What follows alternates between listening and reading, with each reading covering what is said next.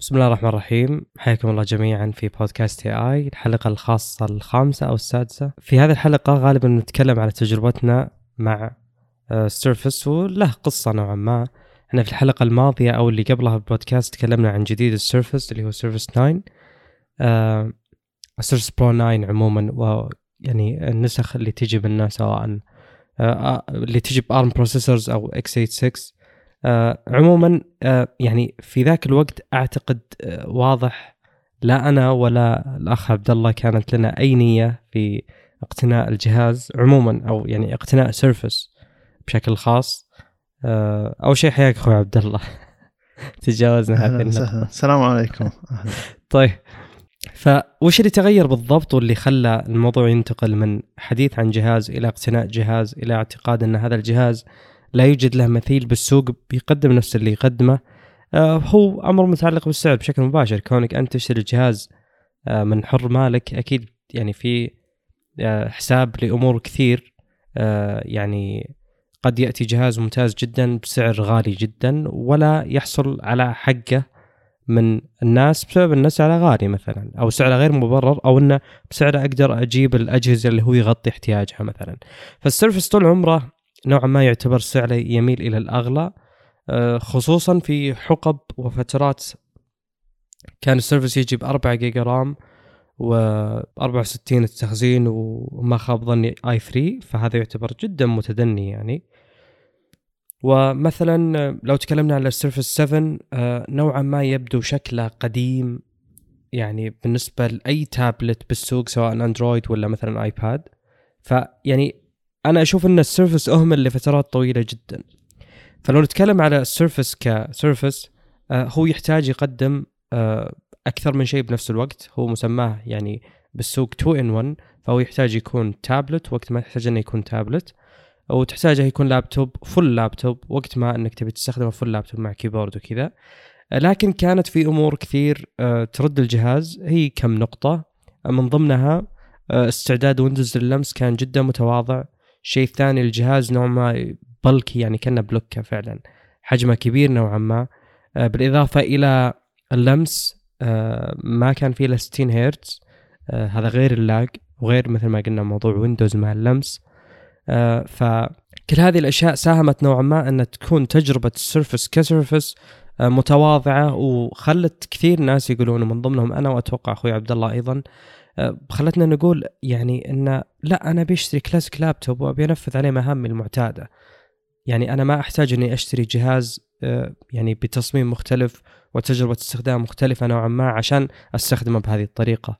أنا ما عندي use case أو احتياج معين يخليني أستخدم هذا الجهاز. متى ما جاني هذا الشيء ممكن إني أحتاج أستخدم الجهاز عموما آه، استمر الوقت آه، وهذا المنتج اللي الأصل انه واعد آه، كان يعني يطبخ على نار هادئة أو كان يعني بالخلفية ما أشوف إنه كان له انتشار كبير جدا. كنت أشوفه في فترات مختلفة لكن بالمحيط اللي أنا فيه مثلا ما كنت أشوفه بشكل كبير جدا. وأعتقد أن هذا الشيء مبرر آه، خصوصا انه كان في منافسين يقدمون نفس اللي قدمه ال Surface بالضبط. آه، وما كان في تميز لتجربة Windows يعني جهاز من مايكروسوفت نفسهم. ما أعتقد إن هذا الشيء كان موجود أنا غير مجرب. لكن أعرف ناس كثير مثلا بذاك الوقت اشتروا 2 in 1 من ضمنها Acer عندهم اللي هو Switch Alpha أو ال Alpha Switch آه، يعني مقارب جدا لل Surface في اختلاف بسيط يعني بال kickstand والتصميم نوعا ما لكنه مقارب كتجربة. وأول الأجهزة غالبا بمواصفاتها ال hardware ية أكثر من ال software ية أو أكثر من ال refinement حقت المواصفات. فمع الوقت أنا أعتقد يوم جاء ال Surface 8 وأنا ذكرت هذا الشيء جليا وبشكل واضح في الحلقة اللي تكلمنا عنها عن ال Surface Pro 8 إن هذا الوقت الملائم لاقتناء Surface بسبب يعني من أبرز الأسباب كانت موضوع اللمس والسبب الثاني إنه كان أقرب لتابلت طبيعي من ناحية نحف الحواف يعني واستغلال مساحة الشاشة ونحف الجهاز نفسه ونوعا ما التجويف أو انحناء الزوايا بحيث إنها ما تكون حادة جدا. فهذه كلها تساهم ولو يعني قد الشخص يقول إن هذا أمر بسيط وغير محسوس لكنه بالنسبة لي هو كل ما بالموضوع هو اللي بيغير التجربة بشكل كبير. وأضاف لهذا الشيء يعني زي ما تقولون نكهة اللي هو وجود ويندوز 11 أنا أعتقد إنه آه، ساهم بشكل كبير جدا. فوقت ال Surface Pro 8 تغيرت الحسبة. وال Surface Pro 9 ما ما جاب شيء جديد فعليا على الورق. آه، في نقاط كثير طبعا بنتكلم عنها على مدى الحلقة. لكن يعني أنا بالنسبة لي هذه تعتبر المبررات اللي تخلي الناس تقول مثلا من إنه Surface جهاز عادي two in 1 عادي آخذه ولا آخذ غيره ما تفرق إلى أن يكون ال Surface هو جهاز مثالي من مايكروسوفت ويستحق الاقتناء ويعتبر يعني يجسد ويمثل ال ecosystem لأي شخص مثلا يستخدم Android خصوصا يوم يربطه ب Your Phone ويحصل على تجربة نوعا ما أشوفها متكاملة. فودي أسمع وجهة نظرك أول وأسباب الاقتناء آه، مجملا ثم ندخل بالتفاصيل تجربة الجهاز و Windows 11 والملحقات اللي ممكن تشتريها معهم ككل. طيب أول شيء إن تكلمت في الحلقة الماضية عن إن الناس تقتني Windows Surface Pro يوم كنا نتكلم عن ال nine طبعا وانه قاعد يجمع لهم بين iPad و Mac أو قاعد يجمع لهم بين أي تابلت وأي لابتوب وهذا كان شيء ملاحظ مرة بالجامعة إن أغلب الناس يقتنون ال Surface يجي بال Surface لحاله بينما غيرهم يجي معه شنطة فيها tablet laptop وبالعادة شاحن عشان يشحن أحد الجهازين ذي. ويعني زي اللي ما هو ما هو بخفة اللي قاعد يجيب 2 in 1 أو بالذات Surface يعني. ف كنت ألاحظ بالجامعة كثير Surface وإلى الحين ألاحظ ألاحظ طبعا نسخة ال Pro 7 نسخة ال Pro 7 أكثر من ال Pro 8 لأن حتى ترى قبل وقت التخفيضات اللي إحنا لحقنا عليها كان ال Pro 8 مع ال keyboard ب 2700 ريال كان الظاهر بسعر خرافي ونفس ال... يعني إذا كنت إذا كان ما يهمك إنه أوه شاشات رفعها حلوة ولا الجهاز مسكته ممتازة مربع يعني عادي. يعني مع فرق ألف ريال تقريبا وفرق آه، إنه معه keyboard فكان مرة سعر مغري لل Pro 7 وهو جاي معه Intel i5 الجيل ال 11 فالمعالج ما يفرق لكن بقية الأشياء اللي تفرق اللي هي الاثنين Thunderbolt اثنين Thunderbolt 4 والشاشة أكبر ومستغلة حجم الشاشة كله. والجهاز ألطف من ناحية المسكة لأنه ما هو مربع مربع من ناحية الأطراف اللي من وراء مو أطراف الشاشة أو أطراف الجهاز نفسه. ف زي اللي اذا إذا ما كنت مهتم للرفاهية لذيك الدرجة ترى الجهازين تقريبا نفس الأداء. عموما من ناحية نفس الأداء؟ انت تقصد ال Pro 8 وال7 اللي ال Pro 8 Plus الظاهر شيء زي كذا اللي هو في نسخة جت بس اضافوا انت ال 11 وقالوا يلا طيب. جيل 11 اي 5 جيل 120 إيه يعني إذا أنت تستخدم القلم بتفرق اللمس صحيح. تكلمت أنا قلت حجم الشاشه وتستغرق الاظراف والشاشه نفسها تفرق تفرق ثندر بولت لمس هذا. أكيد أكيد بيفرق. حلو. بس إنه ما يزال ما يزال مرة الفرق السعر كبير والشخص اللي ميزانيته تحت 3000 ريال مرة ممتاز ومع ال keyboard. يعني كان أنا اردد انه مع ال keyboard يعني. حلو. عموما خلصنا الحلقة إحنا الحلقة الماضية سجلناها وكنا قاعد نلعب Pro 9 وكنت أنا أتكلم انه أول Mac ما قاعد أستخدمه الكلام هذا يعني. كملت مع ال Mac ترى سنة وثمان شهور بالضبط. ف أحد يجي يقول انه اوه تجربتك محدودة ولا ما اعطيته حقه لا لا يعني. كان كان نوعا ما متعب. وكنت كان استخدامي يقل له فترة بعد فترة ويزيد التابلت أندرويد اللي كان عندي. فواضح إن تفضيل الاستخدام كثرة الاستخدام يعني بالأسبوع يلا أستخدم عشر ساعات بالكثير. حلو. فكثرة استخدام التابلت وضحت انه لا أنا ما قاعد استغل الماك ما قاعد أستخدمه بشكل ممتاز. جميل. عموما خلصنا ودخلنا قلنا أوه الحين نزل جد نزل الجديد خلينا نشوف أسعار القديم. كذا اللي دخلنا صفحة أمازون بالغلط. واللي يوم قال لي صالح ترى ب 3500 ريال قلت جدك أنت. قبل ثمان شهور ولا سبع شهور كان ب 5500 أنا داخل شايفه. اللي هي الحلقة اللي سجلناها ذاك الوقت حقت ال Surface Pro 8 تقريبا يعني بدايات 2022 أو نهايات 2021 ف زي اللي أوه والله مغري مرة. المهم ما كمل يومين إلا الجهاز موجود. إحنا اثنين شريناه أنا شريت ال keyboard العادي اللي ما فيه مكان للقلم. تقريبا بأقل من 350 ريال. كان وقتها أيضا وقت العروض وشريت قلم بما أنه ما عندي مكان يشحن القلم شريت قلم third party عموما كلها تشتغل بشيء قريب من الجودة. ال keyboard keyboard ال keyboard نفسه بالضبط بس ما هو Alcantara ف يعني جودة ال keyboard من ناحية الأزرار وال trackpad نفسها. لكن القلم يفرق من ناحية المسكة والأشياء هذه. آه، العودة الحقيقية العودة ل Windows يعني قلت لي أوه في اختصارات كثيرة ما تعودت عليها اللي الحين شلون بستخدم Windows. لكن يعني الواقع صدمني أكثر وأكثر يعني.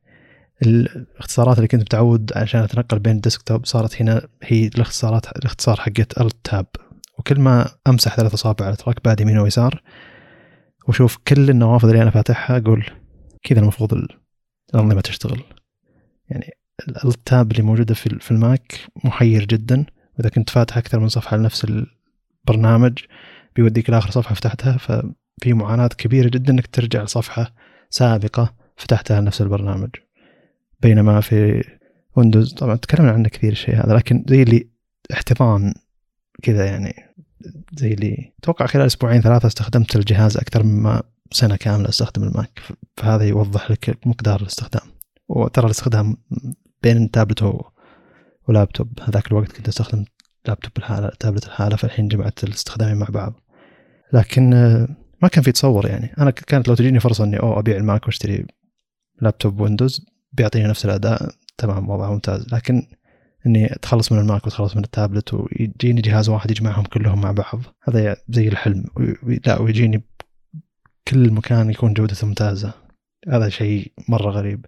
يعني كان في بالي إنه AMOLED حق سامسونج ما في حد قده لكن ال IPS LCD هذه غيرت وجهة نظري نوعا ما. يعني اكتشفت إنه فيه سواد قوي جدا ب IPS LCD لدرجة إنه يكون شيء إيجابي إنه درجات السواد الموجودة أكثر من درجات السواد الموجودة في ال AMOLED خاصة ال AMOLED نوعا ما قديمة يعني. حلو. ف في في أشياء غريبة اللي عكست وجهات النظر يعني. سابقا كنت أشوف إنه أو التابلت على 16 آه، 10 مثلا أفضل عشان استخدام الميديا والأشياء هذه لكن ترجع لنا أو لا لما تجمع التصفح هذا مع شاشه 3 2 مع شاشه 13.3 إنش اللي لما رجعت للتابلت قلت أوه لا هذا مرة صغير مع إنه 10.1 إنش الظاهر أو 10. كذا إنش فزي اللي في حيرة إنه لا معقول هذا الجهاز قاعد يعطيني استخدام الجهازين هناك قاعد يعطيني trackpad ممتاز keyboard ممتاز لمس ممتاز 120 هرتز ما هي موجودة بأي جهازين من الجهازين السابقة اللي استخدمتها. فالحين اللي زي استخدام الجوال 120 هرتز استخدام التابلت استخدام ال 2 in 1 Surface 120 هرتز فزي اللي في تكامل. ما في شيء اللي أو إذا استخدمت 63 هرتز أرجع للجوال يقول أوه زين سريع. بعدين أرجع اللابتوب أو التابلت 60 هرتز. بعدين زي اللي تلاحظ انه 60 هرتز بشكل واقعي وسريع جدا يعني. غير تجربة اللمس يعني ال keyboard ما جاني إلا بعدها بأسبوع ونص تقريبا فقعدت أسبوع ونص أستخدم الجهاز بدون keyboard بدون trackpad بدون ماوس مجرد لمس وال keyboard اللمس الموجود في Windows ف كانت تجربة جدا ممتازة. استغربت استغربت إنها ممتازة. أنا جاي متوقع انه تجربة اللمس سيئة في Windows. أيوه. حلو. أم يعني في نقاط كثيرة بذكرها خصوصا في كيف اقتني الجهاز. أه في أشياء كثيرة يحلها. أنا ما أدري دائما أفكر وأنا أسمع كلامك وأنا أقول كلامي المستمع هل هو يعني مستوعب النقاط اللي إحنا نذكرها بالضبط أو لا؟ أو كيف نوصل؟ ليش هذا الجهاز مثلا كان يعني يشكل فرق حقيقي؟ آه، طبعا من ضمن الأسباب اللي هو إنه مثلا يعني مثل ما قلت إن هذه الفئة من الأجهزة يعني ما كانت معطاة حقها نهائيا لأن هي أصلا كلها عبارة عن تجربة استخدام. مو زي يوم تتكلم على والله لابتوب gaming ولا PC قوي جدا. ال PC وين تجربة الاستخدام فيه؟ أنت تستخدم Windows فقط ما في أي شيء ثاني. بس يوم يجيك مثلا جهاز صغير زي ال Surface أو زي أي جهاز 2 in 1 يعني آه، في أمور كثيرة بتدخل ضمن الحسبة. آه، يعني الوزن مثلا يلعب دور بعكس الأجهزة الأكبر نوعا ما اللي الوزن والسماكة والأمور هذه كلها يقل دورها بشكل كبير. من ضمن الأشياء يعني مثل يوم ذكرت قبل شوي ال kickstand أنا اعتقدت أن هذا الشيء ما يفيد أبدا وأنا ما أفضل آه، جزء متحرك بشكل يدوي بالجهاز بهذه الطريقة. مثلا ما عندي مشكلة لو كان فيه pop-up camera بس يعني kickstand أنا أحركه بيدي لي تحفظ نوعا ما لأن ما أعتقد إنه بيوصل لجودة عالية وكونه جزء من الجهاز نفسه لو انكسر لو صار له أي شيء أعتقد استبداله أصعب. فأفضل إنه يكون في إكسسوار يتركب على الجهاز آه، يعني يؤدي نفس الغرض. آه، إلى الآن ما أدري إيش موقفي تحديدا من هذا الشيء بس أنا أبي أوضح أن جهاز صغير زي هذا تجربة المستخدم تلعب الدور الأكبر وليس ال hardware. ليش؟ لأن يوم يكبر الجهاز يوم يثقل آه، التطو- التطوير عموما بيدخل بال hardware وبي يعني بيصير شيء لا محدود يمكن تطور فيه. لكن تجربة المستخدم معناها أن مو الزياده هي الأفضل. يعني أنت ما تحتاج تزيد لأن الزيادة قد تضرك. لو جبت PC فأفضل PC هو أف يعني أكثر PC في قوة هاردويريه وأكثر PC في مواصفات. آه بينما مثلا يعني زي ما آخذ مثال ال 2 in 1 قد يكون موضوع عدم وجود كرت منفصل ميزة. قد يكون موضوع عدم وجود مروحة للجهاز ميزة. آه قد يك يعني الميزة هذه مثلا ممكن تكون الهدوء النحافة عدم احتياجك لتصميم آه يعني تجويف هوائي فيزيائي لإخراج الهواء وادخاله من جهة أخرى عدم احتياج لتصميم آه، مروحة المروحه تستهلك طاقة إلى آخره من الأمور اللانهائية. قد يكون الجهاز أثناء اللود أثناء الضغط العالي يصدر صفير من المروحة.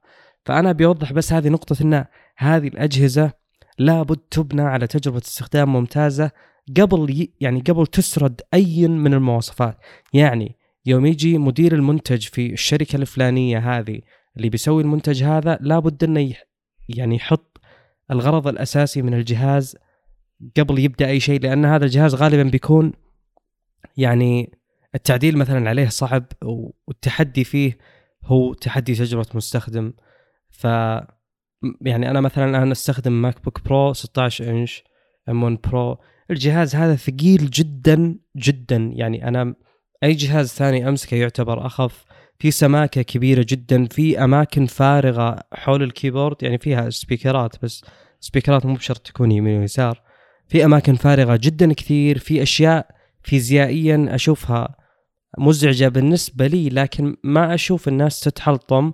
وأفهم ليش الناس ما تتحلطم لأن الغرض الأساسي من الجهاز هذا توفير أقوى قوة يعني في ال package هذا.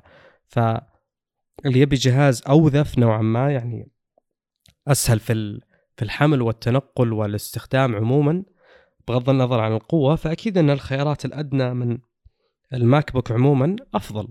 فهذه النقطة أتمنى أنها توضح قبل نتكلم في كل النقاط القادمة لأن بلا شك ال Surface ما يعتبر هو ال- ال hardware marvel الموجودة ما يعتبر أعجوبة هاردويرية قد ما يعت- يعتبر يعني منتج مدروس بالنسبة لي خصوصا يوم أتكلم عن ال Surface Pro 8 آه وليس بالضرورة أنه يكون دفعت فيه أموال طائلة لأنه تقريبا يعتبر evolution بس أنه تعتبر هي المرحلة اللي آه، وصل فيها وصلت فيها ال evolution اللي هو التطور هذا إلى نقطة قابلة للاستخدام. أعطي مثال آخر على ناحية بعيدة نوعا ما. يوم نتكلم عن الكاميرات اللي تحت الشاشة مثلا. شفتوا اللحظة اللي مع تطور الكاميرات الطفيف على السنين هذه؟ اللحظة اللي تصير فيها الكاميرا قابلة للاستخدام ولا تفرق بينها وبين الكاميرا العادية؟ هي اللحظة الفارقة القوية جدا اللي بتخلي الناس كلها تنتقل إلى آه، ال- ال- الكاميرا اللي تحت الشاشة بسبب إنه ما في compromise ما في شيء فعليا بتخسره إذا انتقلت لهذا الشيء. وهذا تقريبا نوعا ما اللي وصل آه، وصل لها السيرفس بالنسخه الثامنة لاحظ. وأظن بعض النسخ فيها plus مثلا فما أدري كم سنة 10 بالضبط. سنوات. من زمان وهذا المنتج موجود. 10 سنوات اي 10 بالضبط. سنوات. الآن وصل لمرحلة يعتبر فيها خلاص ال two in 1 هذا الغرض الحقيقي له. هل في شيء يعني يجسد أو يعني شيء يبرر وجود 2 إن 1 بهذا القدر لا لا يوجد. 2 in 1 الآن شيء مختلف عن اللابتوب فعليا. آه يعني اللابتوب صعب تستخدم مثلا كمحتوى يعني ميديا عموما بسبب إنك تحتاج تشيله معك كل مكان أو إنك تحطه بزوايا معينة أو إلى آخره. وطول الوقت طول ما أنت تستخدم لابتوب. أنا شخص مثل ما قلت يعني أستخدم الماك بوك آه، الشاشة بعيدة عني بسبب كبر الحجم حق الجزء السفلي من من الجهاز فهي طول الوقت بعيدة عني. بينما يوم استخدم السيرفس مثلا 2 ان 1 عموما يعني الشاشة أقرب شيء لك. فهذا هذا يفرق بتجربه الاستخدام. آه، ك يعني مشاهدة محتوى مرئي بلا شك قرب الشاشة منك أمر يفرق بشكل كبير جدا يعني. فببدأ أتكلم بالنقاط. عندي 12 نقطة كذا مجمعها. تكلمت عن ال kickstand كشخص جرب يستخدم tablet وال tablet كان له cover وال cover يمكن له ثلاث أربع أوضاع ثابتة إنك ما تقدر تغيرها عشان آه، يعني بأي زاوية تبيها. فكانت تصادف مشكلة إنه إذا استخدمت الوضعية اللي يكون فيه شاشة شوي على فوق أكثر فانعكاسات الإضاءات الموجودة على السقف آه، بتذيك. لكن لما تستخدمه بوضع قائم أكثر لما تقرب مرة بيكون أنت قاعد تشوفه على شكل زاوية فتضطر تبعده عنك فهمت؟ يعني إذا كان إذا كان حلو وضع أي. قائم زاوية قائمة الوضع الأقرب للزاوية القائمة يعني صحيح صحيح فزي اللي دائما أحتار بين أكثر من وضعية ومرات أضطر إني أبعد الجهاز عشان يكون عشان ما أكون أشوفه على زاوية لأن الجهاز بوضعية قائمة أكثر فيكون بعيد عني تقريبا أكثر من نص متر وهو 10 إنش علشان والله بكون قاعد أشوف الجهاز ما قاعد آه، ما قاعد أشوف الشاشة على زاوية معينة. لكن اللي يعني زي السيرفس اللي أحطه أقرب شيء ممكن لي أوزنه بحيث إنه أوزن ال kickstand بحيث إنه ما قاعد يعكس الإضاءات الموجودة على السقف ولا قاعد آه، أنا ولا قاعد أعاني أنا من ناحيه إني قاعد أشوفه على شاشة قاعد أشوف شاشة من زاوية ما قاعد أشوفه بشكل مباشر. فزي اللي بلا شك. الوزنية الدقيقة جدا اللي أنت تحتاجها لأن ما أدري بحس ان يعني الوضعيات اللي تقدر تحط فيها الجهاز لا نهائية. ما أدري إلى أي زاوية توصل. بالضبط بالضبط.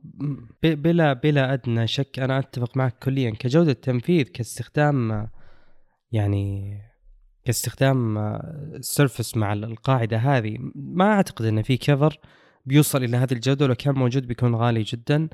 آه، يعني تقدر تحطه بأي وضعية تبيها بالمعنى الدقيق. وهذا شيء يعني أكيد بلا ادنى شك جدا ممتاز. أنا كان عندي تحفظ نوعا ما ما أقول إنه يعني مشكلة كبيرة.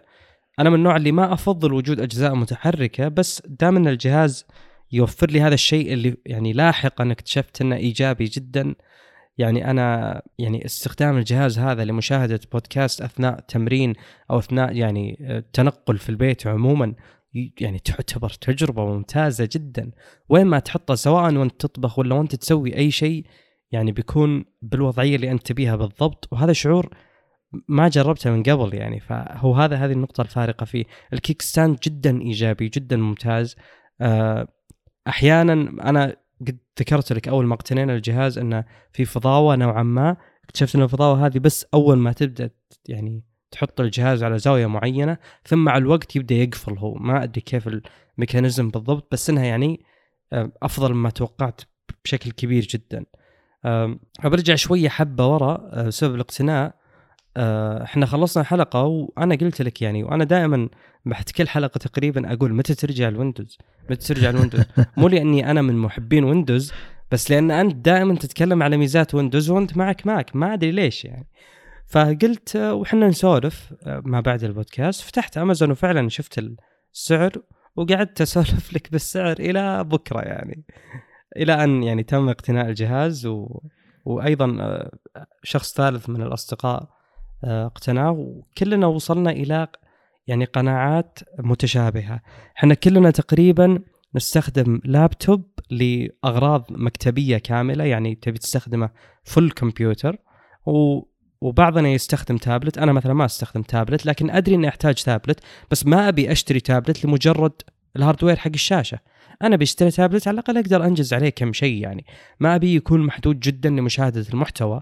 أبي أستفيد منه بأمور أنا في نظري أعتقد إنها بسيطة زي زي استخدام إكسل مثلا. فمين اللي ممكن يوفر هذا الاحتياج مثل السيرفس؟ أنا أعتقد يعني صعب جدا تلقى جهاز. آه، في الو- الوقت الحالي حرج نوعا ما في يعني بانتقال المعالجات. أنت تقريبا الآن في مرحلة متوسطة ما بين معالجات آه، يعني انتل عموما x86 والانتقال إلى المعالجات الصغيرة. ف يعني بالنسبة لي طبعا لا يزال أني أستخدم معالج مستقر جدا ويشغل لي كل شيء. هو الأمر الأفضل لأنه ما في فائده إنك تعطيني ويندوز صراحة وهذه من وجهة النظر تكلمنا عنها في السيرفس برو 8 ما في فائده إنك تعطيني ويندوز كامل. آخر شيء والله أنا ما أدري عن استقرار الأداء على آه، اللي هو المعالج SQ3 اللي إلى الآن ما يعتبر يعني يعني أنا بالنسبة لي لو ارتفع أداء SQ3 إلى أضعاف ضعفين مثلا انتل لا يزال موضوع تشغيل كل تطبيقات ويندوز باستقرار عالي أمر أولى بالنسبة لي. فهذه ملاحظة مهمة جدا. يعني حنا اقتنينا الجهاز أعتقد أغلبنا ما كان حاط بباله إنه يبيه powerhouse ولا power station كذا شيء قوي جدا. إنه يتحمل أي شيء واقدر أسوي عليه كل شيء. هو يعتبر يعني مثال للعملانية وتنوع طرق الاستخدام أكثر مما أنه يعني أنت تبي قوي بشيء معين. آه، وطبعا أكيد في أمور كثيرة ممكن تتحسن بالجهاز بس يعني حاليا آه، تجربة الجهاز هذه آه، صعب أو إلى الآن ما ما لقينا شيء مشابه لها. وأعتقد أنها تتمثل في مراعاة كل شيء بقدر معين. يعني بعكس ما يصير بعض الأجهزة مثلا تكون شاشة جدا قوية لكن speakers تعبانة. هذا الجهاز مثلا بالنسبة لي شخصيا أعتمد على ال speakers فيه بشكل كبير جدا لأن مثل ما قلت أستخدم إما أشوف بودكاست ولا محتوى ايا كان المحتوى أو إني أستخدم اكسل أو التسوق الإلكتروني يعني عموما إني إذا جيت أبي أطلب أي شيء غالبا أقارن بين منتجات فتجربة تقسيم الشاشة في هذا يعني في اللمس مباشرة وأنت تتعامل مع الجهاز بشكل مباشر تجربة يعني يعني أنا قاعد أستخدم ماك بوك برو 16 وجهاز بمبلغ وقدره ولا فيه يعني ربع إمكانيات يعني تعدد المهام اللي موجوده بالسيرفس الصغير اللي سهل الحمل وسهل التنقل وإلى آخره.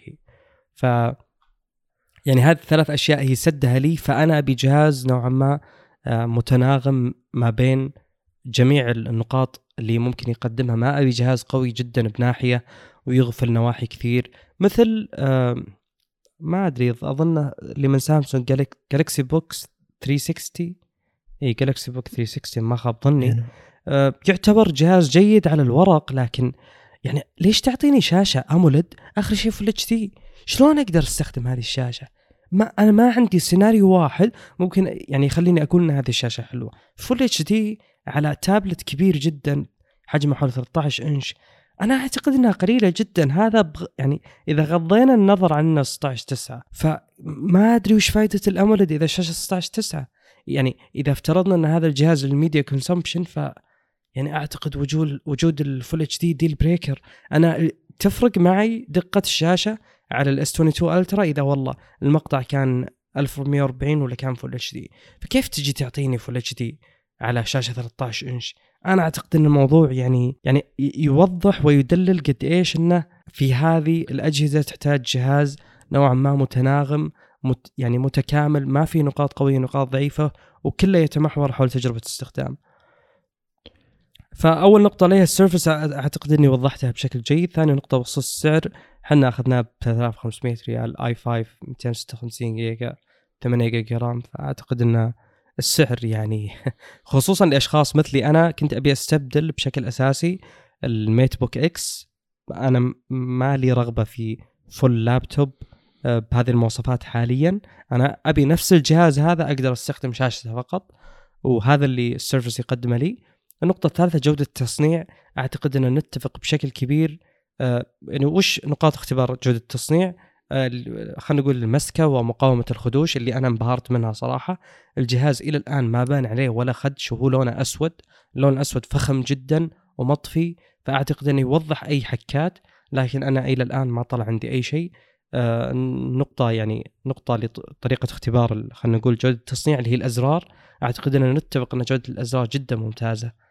بشكل يعني ما في أي مثلا اهتزاز الزر بمكانه أو إنك تحس إنه بيطلع زي اللي مريت فيه بال 11 T آه انت كل شيء متماسك ما كان عندك مشكلة بال 11 تي جب الجهاز ال 11 T موجود عندك أضغط الزر حقه وأضغط الزر حق هذا لأن نفس نفس طريقة التصميم ما في مقارنة. اي هنا اللي يعني إذا كنت تجرب الزين وعرفت وين ممكن جودة الازرار ممكن توصل بعدين تجرب جوده جودة زر متوسطة فتعرف إنه أوه عندك إحساس إنه هو الأزرار ما تتحرك بمكانها بلا ادنى شك. بس يعني ما ما كنت نوعا ما ما كان يؤرقني اللي موجود بال ال 11 تي برو. لكن يعني في أحسن. أنا ما كنت أقول إنه ما في أحسن. في أحسن بلا ادنى شك. لكن ما كان هو الشيء اللي أفتقده أو نوعا ما أحس إني أحتاجه بشكل كبير. آه النقطة الأخيرة بقياس جودة التصنيع اللي هي ال kickstand وأعتقد أنه ممتاز. هو لو بقيم من عشرة هو الوحيد اللي ممكن أعطيه تسعة من عشرة. أنا ما أتكلم كاختراع أتكلم كجودة تصنيع حتى ال wiggle هذه حتى يعني الاهتزاز البسيط اللي قبل ما يثبت ال kickstand كان ودي إنه يروح. ولو أبي أحسن شيء بتصميم ال kickstand مثل ما قلت أنا سابقا أنا ما أبيه يكون كله flat من تحت. أنا ودي يعني أفضل إنه يكون يثبت بنقطتين واحدة على آخر اليمين واحدة على آخر اليسار بحيث إنه يقدر يثبت على أي سطح مو شرط إنه يكون يعني سطح نوعا ما مستوي إيه، هذه يعاني منها بالجامعة آه. صراحة يعني إحنا أغلب الطاولات حقتنا مرتفعة شوي على أساس إنك تحط شيء وتكتب تحط مثلا دفتر وكذا وتكتب. ف يعني لما أفتح ال kickstand واحطه زي الجهاز يكمل يزلق علي فاضطر إني إيه. أحط ال key يعني ال keyboard ما أفصله لكن أحط ال keyboard تحت ال kickstand وافتح ال kickstand اخليه ثابت على ال keyboard فيصير فيه يعني زي اللي ال keyboard هو النقطة الناعمة اللي ثابت عليها. واكتشفت إن في ناس كثير جميل. لما يستخدمونه مثلا على ال lap لكن من دون لا يستخدمون ال keyboard يستخدمونه بالطريقة هذه إنه أنا ما أبي أفصل ال keyboard وأروح أوز... ما أدري وين أحط ال keyboard ابتلش فيه خاصة إذا كنت طالع برا أه، سواء أنا راجع بالشنطة اللي أنا جايبها ولا شيء زي كذا. إنك لا بس اللي أصفط ال keyb- ال keyboard بشكل العكس ومد ال kickstand بالدرجة اللي أنت تحتاجها بيكون حل جيد. حلو. أم يعني أنا اللي كنت أذكره دائما اللي هو وجود أه يعني نقاط تثبيت في على آخر الناحيتين بحيث إنه لو السطح غير مستوي بيكون الجهاز ممكن يثبت.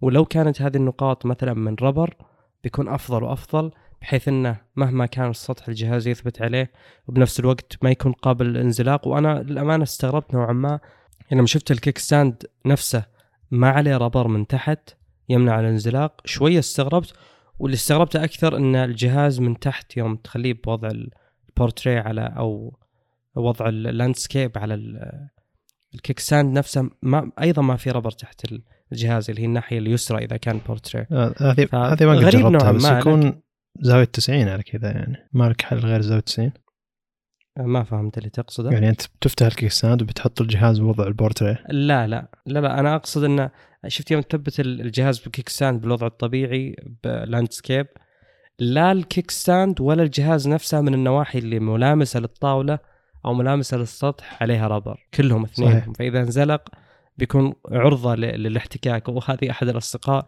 اللي هو الصديق الثالث اللي اقتنى الجهاز وهو مستمع للبودكاست طبعا. يعني كان جدا متأزم منها وأنا أتفق معه للأمانة شعور احتكاك الجهاز بأي سطح بهذه الطريقة نوعا ما مستفز فهذا دفعنا لاقتناء يعني كيبوردات في أسرع وقت ممكن. جميل طيب النقطة اللي بعدها الشاشة. الشاشة تجسيد واضح ومثالي لنقطة إن الجهاز ما فيه زوايا قوية وزوايا ضعيفة. أنا ما أقول إن هذه الشاشة أفضل شاشة والشاشة المثالية نهائيا. في شاشات أفضل. بس الخرافي والجميل جدا بهذه الشاشة إنها ما هي مغفلة أي جانب، شاشة متوازنة.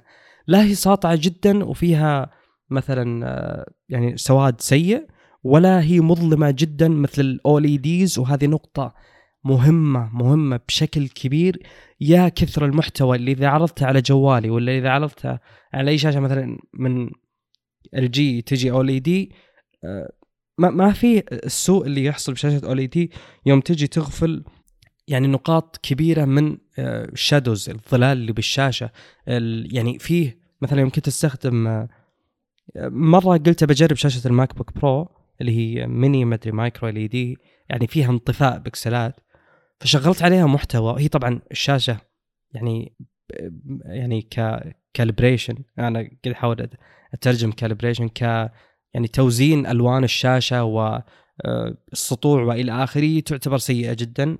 يعني أنا أدري لكنها hardware يا جدا قادرة على توفير آه، يعني أرقام ونتائج أفضل. المهم كنت أعرض محتوى المحتوى هذا أشوفه على ال TV فإذا جيت بكمل المحتوى على اللابتوب آه، يعني في مكان آخر ولا يعني إذا ما كنت عند ال TV أفتحه باللابتوب.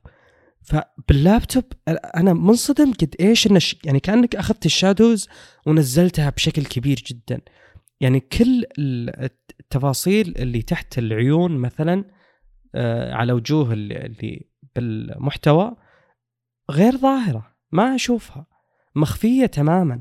فهذه النقطة دائما ألاحظها بالاو دي سؤال لأي مستمع. هل تلاحظ انه مثلا قبل النوم يوم تجي مثلا تشوف إنستغرام خلينا نقول أو تروح ليوتيوب وتتنقل هل تحتاج ترفع سطوع الشاشة عشان تشوف بعض تفاصيل الصورة؟ هل هذا الشيء يحدث أنا ليش قلت إنستغرام؟ لأن في كثير مصورين وكل المصورين يقولون لك ارفع سطوع الشاشة لرؤية أفضل. طيب ليش هذا الشيء يحصل؟ لأن شاشات جوالاتنا OLED ي 99% أعتقد قول 90% من الناس OLED ي هذا الشيء ما يحصل عندي بال PC مثلا شاشه VA ما يحصل عندي بال TV نهائيا. ما قد حصل إني أرفع السطوع عشان أشوف تفاصيل ما تظهر بالسطوع المنخفض. هذا ما يحدث إلا بالاوليدي فهذه خليني أقول لك الشاشة هذه رفعت السطوع ولا نزلته بتشوف قدر مقارب من التفاصيل بشكل كبير جدا. ما في شيء يغفل. اللي يغفل فقط في الاو ال دي الجوال عندي يا كذا ما رفعت السطوع بالليل عشان أشوف المحتوى اللي أبي أشوفه لأن المحتوى جدا washed جدا تحس أنه مغسول ما هو واضح. بمعنى أنه يعني بدل ما أنا أنا ما بيك تنزل مثلا السطوع أو ما بيك تنزل الأسود قد ما أبيك تنزل السطوع. فودي تقرب يعني ال shadows وال highlights من بعض. هذا اللي يحدث بشاشة السيرفس هي ما هي أفضل شيء لقياس الألوان لكنها تعطيك ألوان جدا يعني vibrant فيها فيها كذا تشبع ممتاز صراحة. ما أقول إنها أسطع شاشة وكثير تكلم أصلا قال إنه شلون شاشة الآيباد برو آخر واحد آه، توصل لسطوع عالي جدا مقارنة بالشاشة هذه. إي بالضبط هذا اللي أنا أقصده إن الشاشة ما فيها نقاط القوة هذه اللي هي إنها ساطعة مثلا إذا طلعت outdoors وكذا ولو إنها تعطيك قدر أعتقد إنه كافي تقريبا 450 nits. بس أنا اللي أقصده يوم أستخدم الجهاز في الوضع الطبيعي indoors داخل مبنى أبى أستخدمه في ظروف طبيعية معتادة أنا أعتقد إنه يوفر تجربة ممتازة جدا جدا. هذا اللي أقصده بتجربة متوازنة. أنا ما أبي شيء قوي من ناحية وضعيف من ناحية أخرى ويتعبني يعني. أبي شيء well rounded لاحتياجات جدا متعددة ويفيد ب scenarios جدا مختلفة وغير متوقعة يعني. هذا شيء لاحظته يعني بالشاشة أيام الماك يعني إذا في في تعديل منهم هم نفسهم سواء كان المحتوى غامق أو فاتح. يعني أنت حاط السطوع على شيء معين في الماك وفجأة حطيت محتوى أبيض. يروح يقلل السطوع الأبيض على أساس يعطيك تجربة أفضل إنك ما تكون سطوعها عالي عليك هو يدري إن هذا الوضع المناسب لك. ثم لما تحط محتوى غامق يروح يخلي كل الشاشه ساطعه بزيادة على أساس تطلع لك الأشياء الموجودة في الغامق. فتحس إن الشاشة نفسها ما عندها القدرة إنها قاعد تطلع كل المدى هذا بحيث إنها تحط الشيء اللي تحتاجه.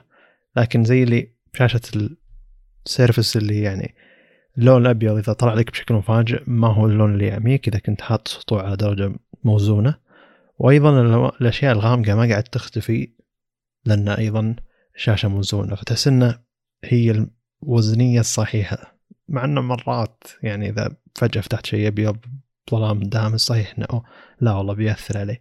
لكن أتكلم عن الوضع الطبيعي يعني إضاءة نوعا ما خافته بالليل وكذا مو ظلام دامس يعني.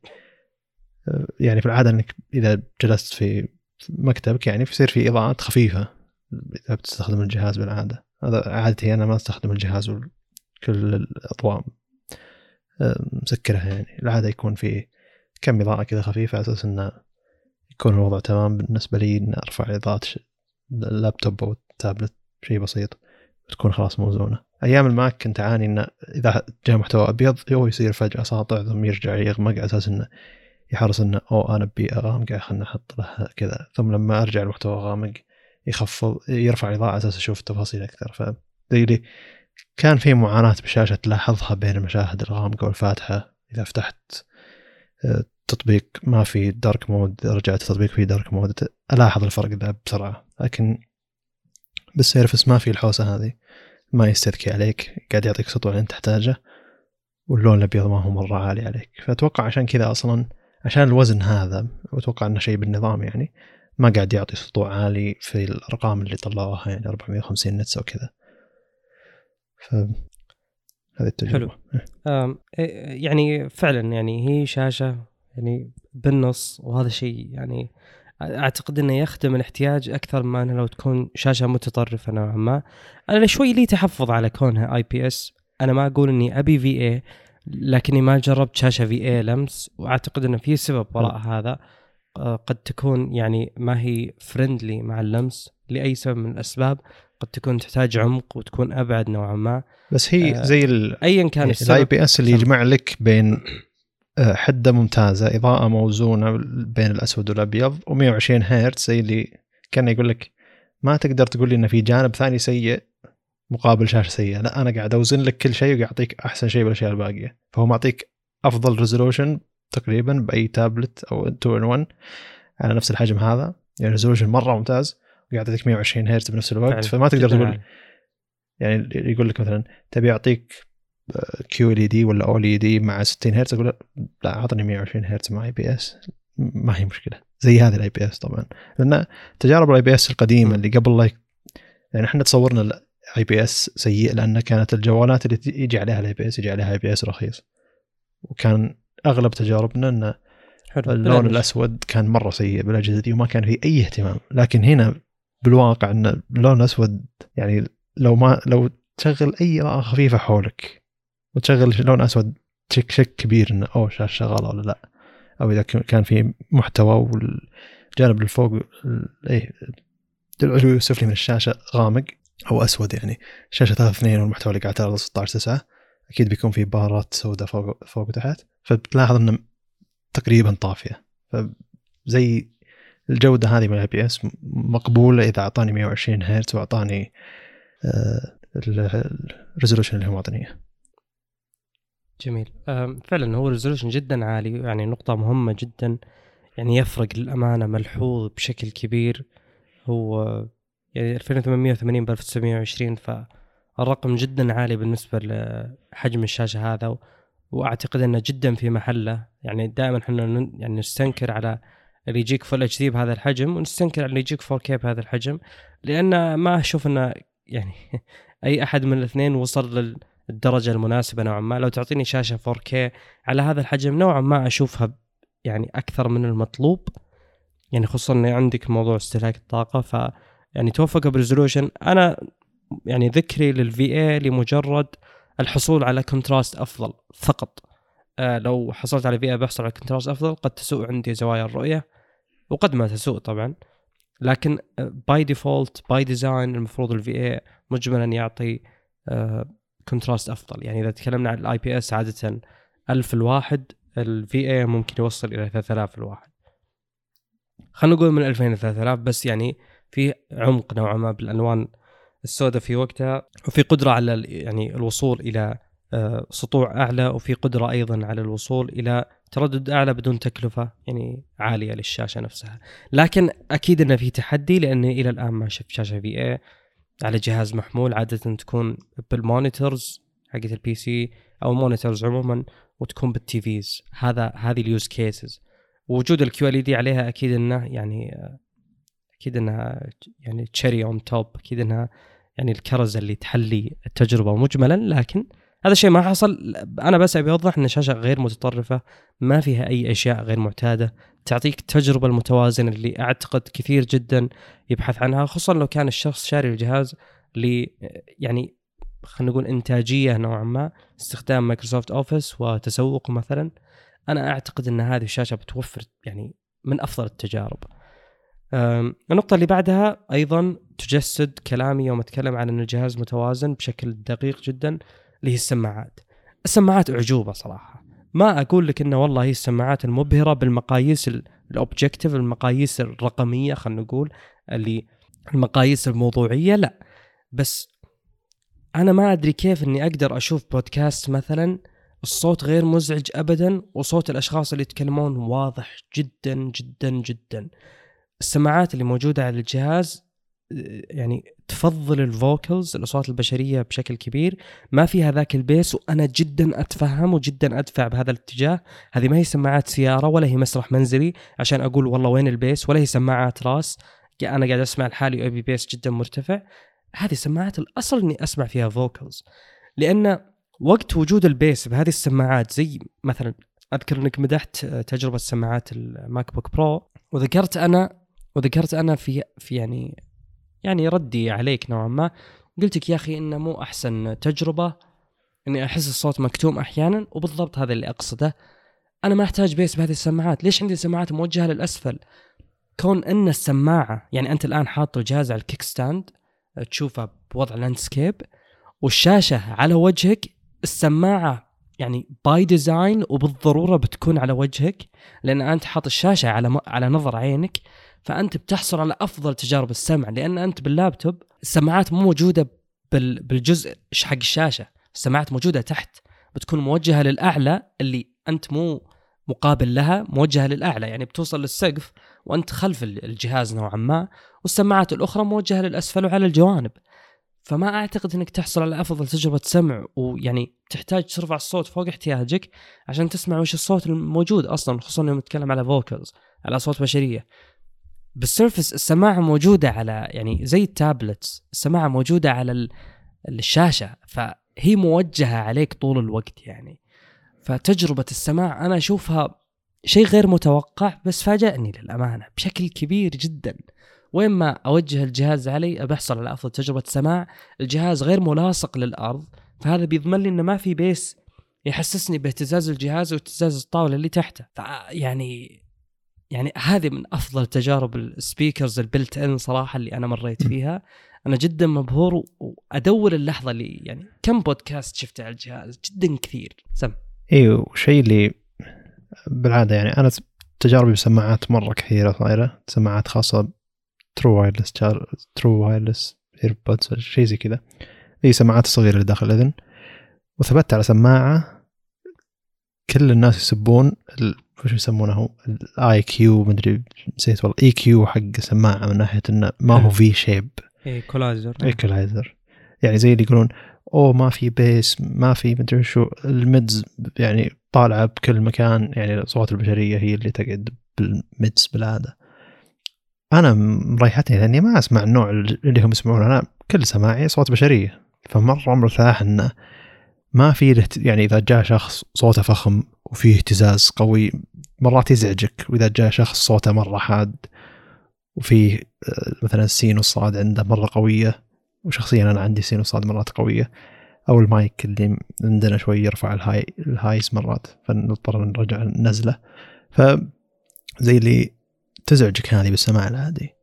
وهذا شيء يلاحظونه حتى مستمعين. أذكر كانوا يشتكون من انه إذا تكلمت أنا بعضهم سماعاتهم تهتز خاصة سماعات السيارات إذا كانت يعني سماعات سيارات ما هي فاخرة جدا. فتسبب اهتزاز أو توصل إلى distortion يعني. فزي اللي هذه سماعات أو يعني تعديل السماعات ذي معدلين عليها بحيث إنها ترفع ال bass وكذا على أساس تصير شوية طرب على أساس. لكن إحنا ما ما نسمع طرب يعني. فالكل نسمع اصوات بشرية عادية. ف زي اللي أشغل أشغل السيرفس واحط على 30% وما حد يسمع صوت إلا أنا بالغرفة ويمكن اللي جنبي على بعد مترين يلا يسمع الصوت وأسمعه بشكل واضح بشكل خرافي. بينما أي سماعة ثانية سبيكر لما أشغل صوت بشري أضطر إني أرفع عشان أسمع بوضوح. فيزعج اللي حولي بالعادة. فهذا شيء مرة أبهرني يوم يوم شغلت محتوى صوتي. يعني يوم شغلت بودكاست كنت قاعد في المطبخ قاعد أسمع الصوت بشكل خرافي. اللي الاهل اللي موجودين في الصالة أهل اللي موجودين في السيب وحتى اللي تو داخل المطبخ ما قاعد يحس إنه في شخص يتكلم أو في إزعاج أو في speakerات شغالة لأنه حاطه على نسبة مرة قليلة مع ذلك. آه، مع ذلك ما قاعد يزعج مع ذلك قاعد يكون واضح بزيادة. فزي اللي هذه السماعات أو السبيكرات ما هي ممتازة للأشخاص اللي يبون يسمعون محتوى ما هو غير صوتي يعني. فالمحتوى الصوتي العادي البشري يكون ممتاز. يعني الكلام حول السماعات بالأجهزة هذه آه، يعني في في سلبيات لنا كمستخدمين إن ما نقدر نوصل للتجربة المثالية أو ما نقدر نعرف التجربة المثالية وين لأنها من لستة المواصفات وهذه أشياء ما تحس فيها ولا تقدر تعرفها الا يوم تستخدم.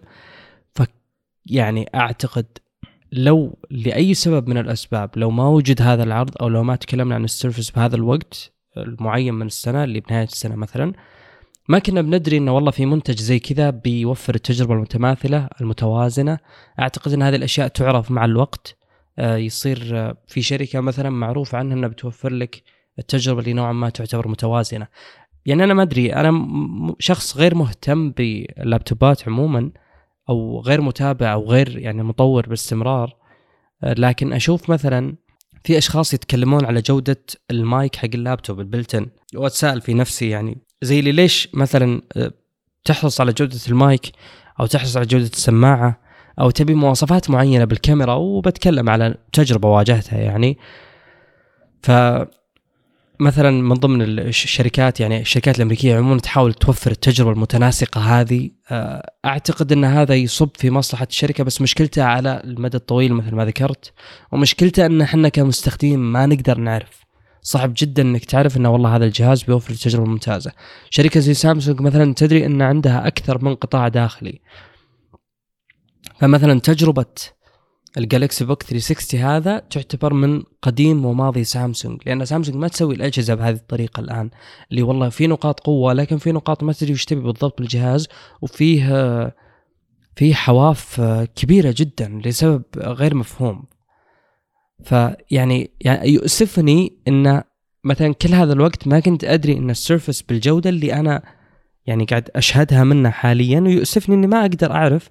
والله لو في جهاز مستقبلا بيوافي احتياجي بالضبط.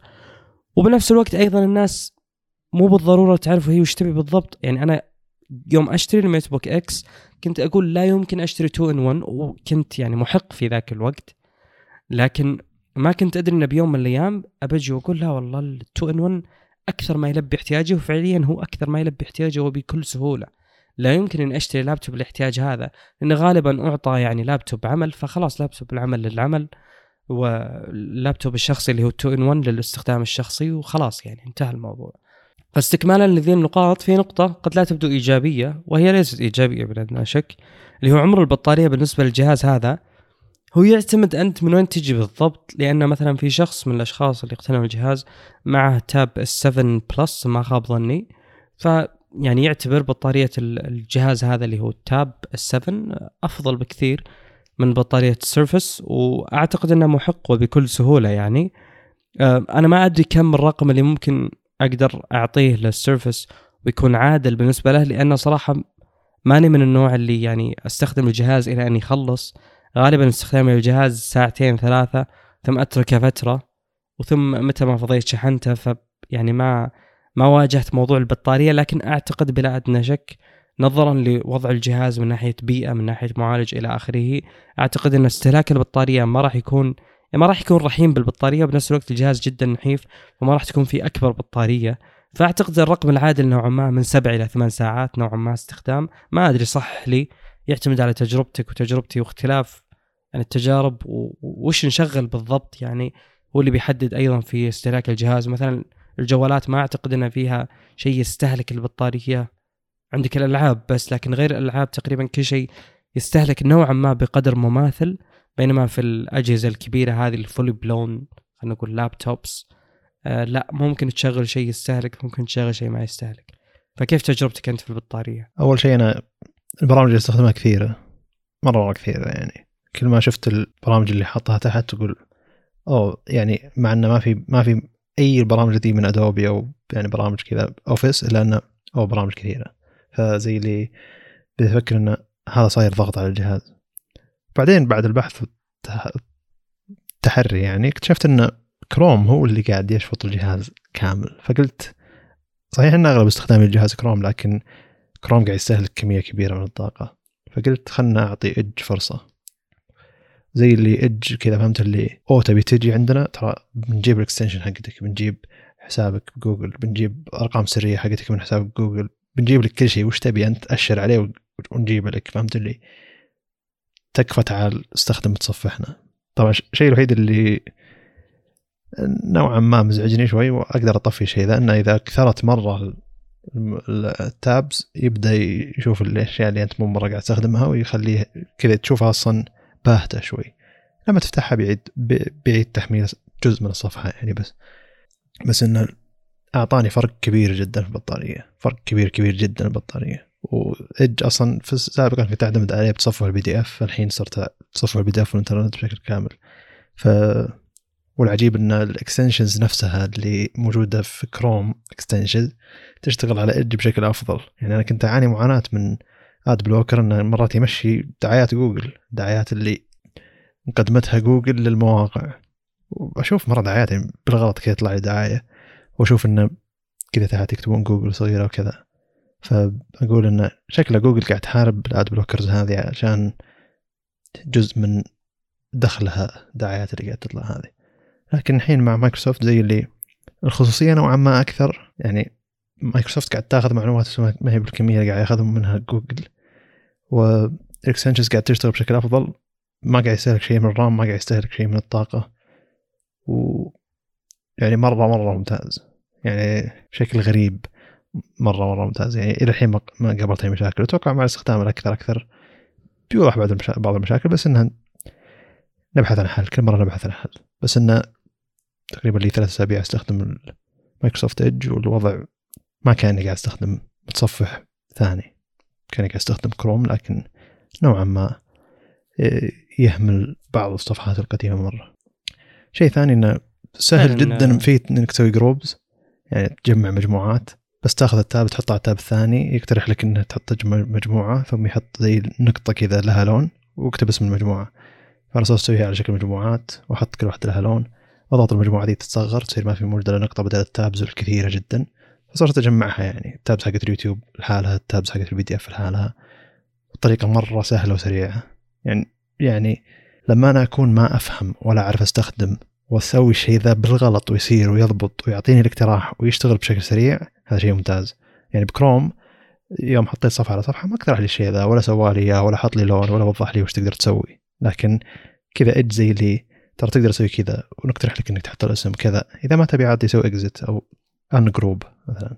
فكانت مرة تجربة ممتازة. يعني أستغرب إني أقول الشيء هذا لكن تجربة المستخدم بويندوز تصلح لأغبى مستخدم موجود. وهذا هذه تجربة المستخدم الناجحة انه أنت لك فترة ما تستخدم أجهزة ذكية.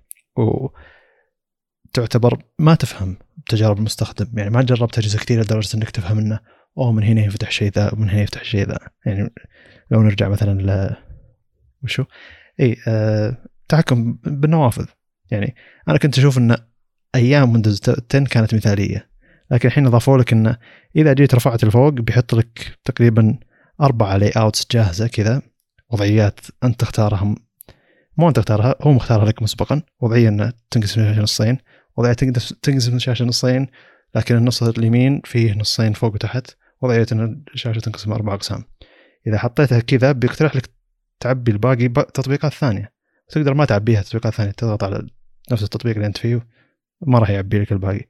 إذا عبيت الباقي وقاعد تستخدم الت تاب بيفتح لك التطبيقات واحد واحد أو إذا تبي تفتحها كجروب بالطريقة اللي أنت موزع فيها الشاشة. وإذا تحكمت بالنقطة اللي موجودة فيها يعني النقطة الفاصلة بين التطبيق اللي على اليسار مثلا والتطبيقين اللي على اليمين إذا كنت مقسم الشاشة ثلاث أقسام بيخلي التطبيقين اللي على اليمين يصغرون والتطبيق اللي على اليسار ياخذ مسافته أو التطبيق اللي على اليسار يصغر والتطبيق اللي على اليمين ياخذ مسافته ويجمعها ب group حتى بال Alt Tab ويجمعها ب group حتى حتى لما تنزل تحت وتحط الماوس تأشر فيه على مثلا Edge بيقول لك انه ترى في في النافذة هذه والنافذة هذه وفي النافذة هذه مع ال group ذا من التطبيقات الثانية انت رابطهم فيها. فالحين مثلا أنا قاعد أسجل بودكاست ففاتح صفحة من الإنترنت وفاتح التسجيل بالزاوية اليمين وفاتح محادثة مع صالح بالزاوية اليمين بالزاوية اليمين تحت. ففي ثلاث تطبيقات. لما أسوي Alt Tab زي اللي ينتقل لي بين كل تطبيق من التطبيقات هذه أو تبي ال group هذا مع بعض. وهذا الشيء ما فكرت فيه أصلا. يعني زي اللي أنا ما احتجته ولا حاولت أسويه لكن هو أعطاني إياه واقترح لي وسوى لي. وإذا تبي تسوي كذا وإذا ما تبي تسوي كذا. يعني كلها موجودة. يعني التجربة مغايرة للماك في تحكم بالنوافذ بشكل كبير لدرجة انه أنا غايب وكنت أحس إنه هذيك التجربه كانت مثاليه أيام كنت لازم أضغط Shift عشان أتحكم بالنوافذ والأشياء هذه وكنت لازم أحمل PowerToys والكلام هذا. الحين لا جاب لي الموجود PowerToys ويشتغل بشكل افضل وإذا تنقلت بين النوافذ يقترح لك تقسيم الشاشة اللي أنت كنت عليه. فزي لي. وش صاير؟ المهم إنه شطحنا بشكل كبير. بس Edge قاعد يقترح. لا بالعكس إيه؟ بالعكس. هي تجربة ويندوز بالأساس. أسلم. آه بس Edge قاعد يقترح لي يعني أساليب استخدام كنت أتوقع إني ما أحتاجها لكن احتجتها والحين ما أتوقع إنها بتلقى عندي tabs واجد بتلقى كذا نقاط صغيرة لها ألوان.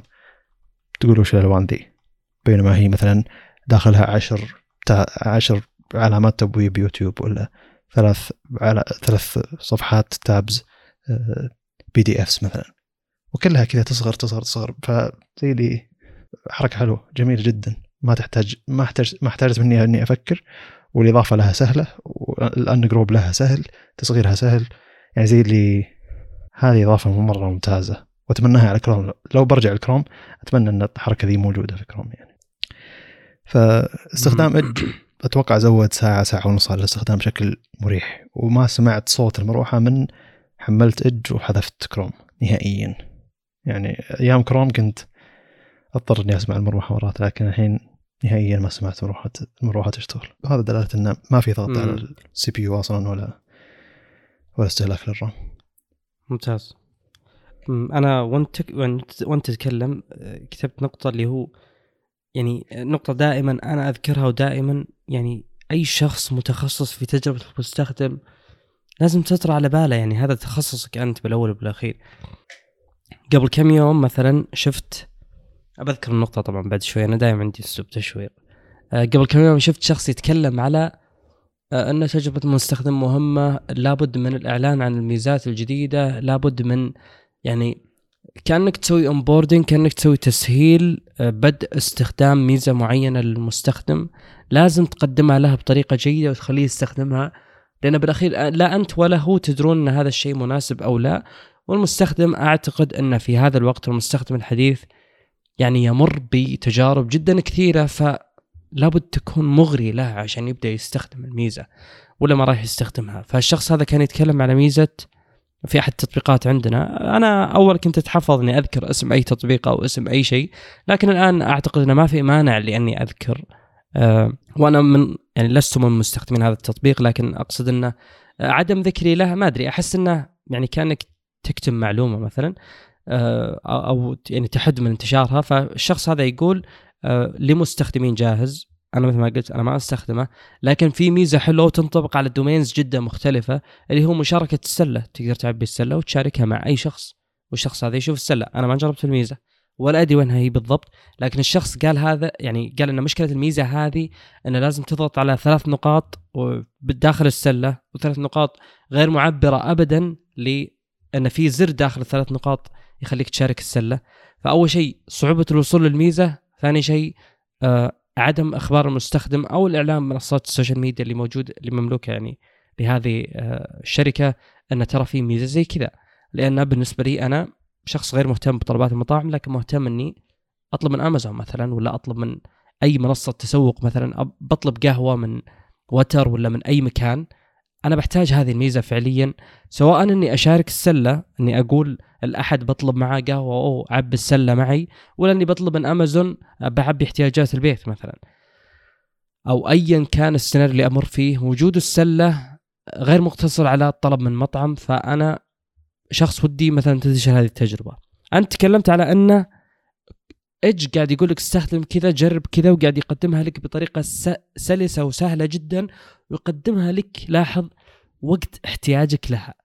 كيف عرف كيف استنتج كيف تنبأ أن في هذا الوقت أنت تحتاج تستخدم هذه الميزة؟ هذا شيء يعتبر رهيب جدا. والدليل أنه رهيب ونادر نوعا ما أنه وين تلقاه عند آه يعني خلينا نقول الناحية الأخرى. مثلا عند macOS أنا أستخدم macOS باقي لي يعني تقريبا لي 10 شهور الآن أكثر من 10 شهور. بشكل مستمر يومي ثمان ساعات إلى آخره. بالعمل أنا مضطر أني أستخدمه. فمو اللي والله قاعد أستخدمه وأتركه بالعكس صرت أستخدمه أكثر مما أستخدم ويندوز إلا أن ما لقيت موقف واحد macOS اقترح لي أسوي شيء معين. أنا ما أقول إن هذا عيب بالنظام هو عيب بالنظام بلا أدنى شك بس أقصد إذا بنتكلم عن تجربه المستخدم وهذا الشيء غير موجود.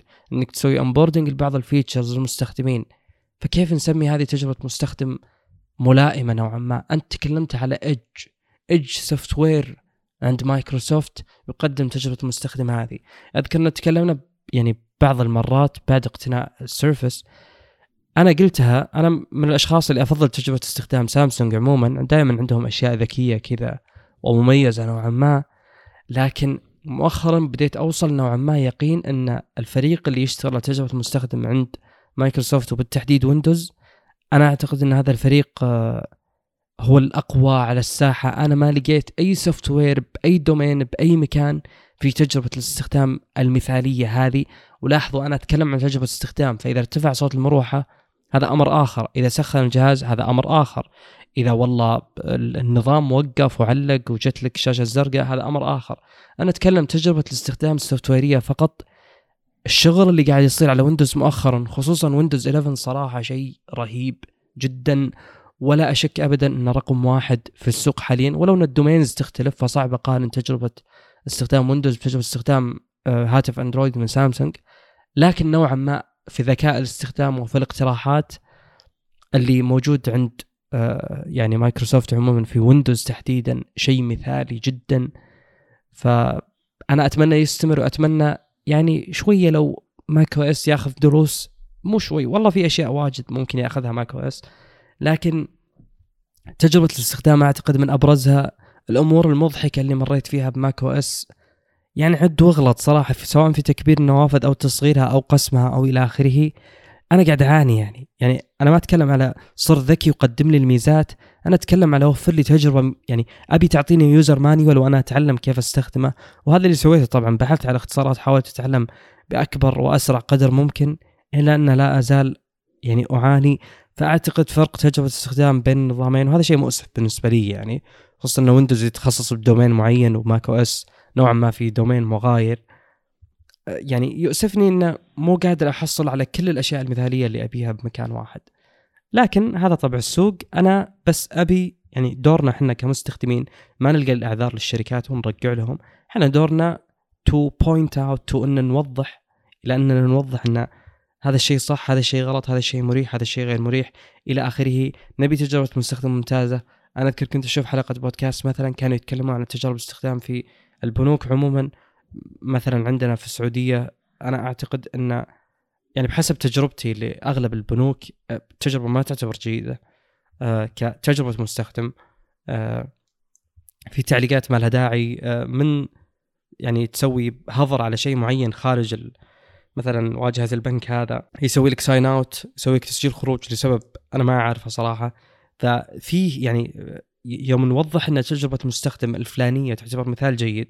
يعني مثلا لو يجون الناس كلهم في مكان معين يقولون إن والله تجربة الاستخدام في ماك أو إس هي الأفضل بلا أدنى شك تجي مايكروسوفت والشركات المنافسة كلها بتحاول تعرف وش اللي حبته الناس بتجربه الاستخدام هذه. فحنا يا المستخدمين أعتقد إن لنا دور كبير في توجيه الشركات عموما. فكوننا نوضح نحدد الإيجابي والسلبي أمر يصب بمصلحتنا وأنا جدا أشكر الفريق الموجود بمايكروسوفت على تجربة الاستخدام اللي صراحة لو تقول لي حسنها ما أدري وش أحسن بالضبط لأني محصله شيء مثالي جدا. في في أشياء أساسية يعني لما رجعت ال Windows قلت oh ذاك الشيء اللي كنت أستخدمه الحين موجود وشيء أساسي جدا. اللي هو قص لصق يعني يا الله. يعني كم مرة اضطريت إني أنسخ وألصق بملف ثم أرجع الملف اللي كان موجود فيه الملف وأحذف الملف على أساس إني ما أبي نسخة واحدة من الملف. يعني روح س... روح حاول تسوي قص الملف في Mac ما راح تقدر. يعني مشكلة انها بلت ان فيتشر ام في ام في كوماند بالكوماند لاين تقدر تسوي نقل للملف. فأعتقد إنه إيه. كيف ما تستخدم ميزة موجودة بلت ان فكل الم... فكل كل نقل الملفات ذاك الوقت إني أفتح ملفين فايندر فايندر هو. أفتح نفتين فايندر عشان انقل إيه. ملف من مكان لمكان. يعني كله يسمونه دراج اند دروب أو شيء زي كذا. الحين لا اضغط على الملف Control X روح الملف اللي أنت تبي تنسخه فيه Control Control V والسلام عليكم. ما راح أرجع الملف اللي أنا كنت فيه أول عشان أحذف الملف اللي أحتاج أحذفه. ولا يعني زي اللي ما أدري ما في ثقة إن المستخدم يبي يحذف الملف من ذا المكان ويحطه بالمكان ذا. لازم تروح تسوي له نسختين وتخليه يحذف النسخة ذيك.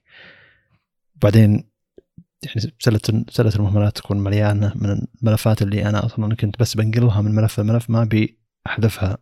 زي اللي ليش نسخة إضافية من الملف موجودة في مكان ثاني؟ ولو أنت يعني شخص يستخدم يعني نافذة الأوامر ال command line عموما آه، يعني قد إيش بيكون كابوس؟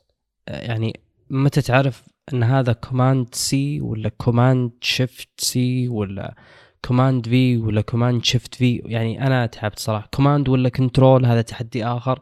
أنا متعود انه Control C يسوي copy إذا حددت يسوي يعني نسخ إذا حددت على نص أو إذا حددت ملف.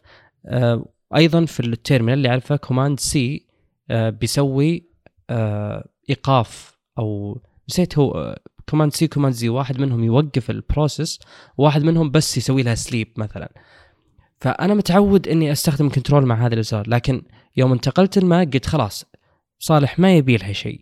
حول بدل Control استخدم Command فأنا بالنسخ واللصق حق الكلمات أستخدم Command و C أو Command و V فيوم جيت أبي أستخدم ال terminal اعتقدت إنه نفس الشيء استخدم Command C عشان توقف العملية مثلا لكن لا.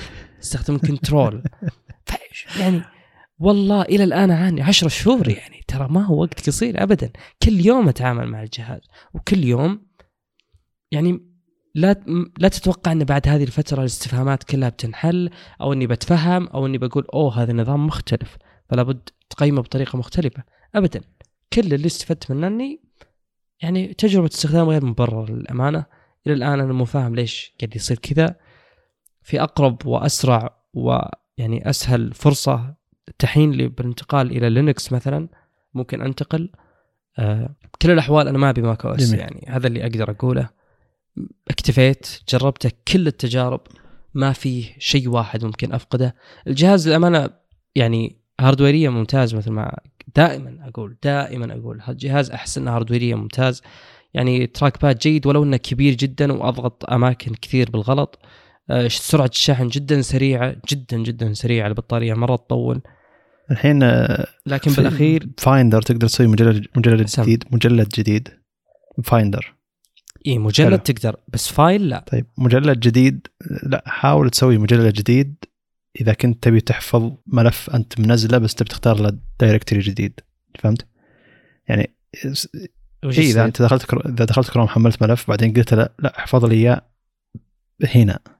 آه ما يطلع لك ال option تقصد. اي فلما أنت تختار تختار المجلد إيه. اللي أنت فيه لكن تبي تخصيص أكثر تبي تسوي مجلد جديد وأنت بالنافذه ذي لا تروح تضطر تدور Finder وتدور شو اسمه ذا ال directory اللي أنت فيه بعدين تسوي المجلد اللي أنت تحتاجه علشان ترجع الكروم تقول له حط لي إياه بالمجلد بالمجلد هذا.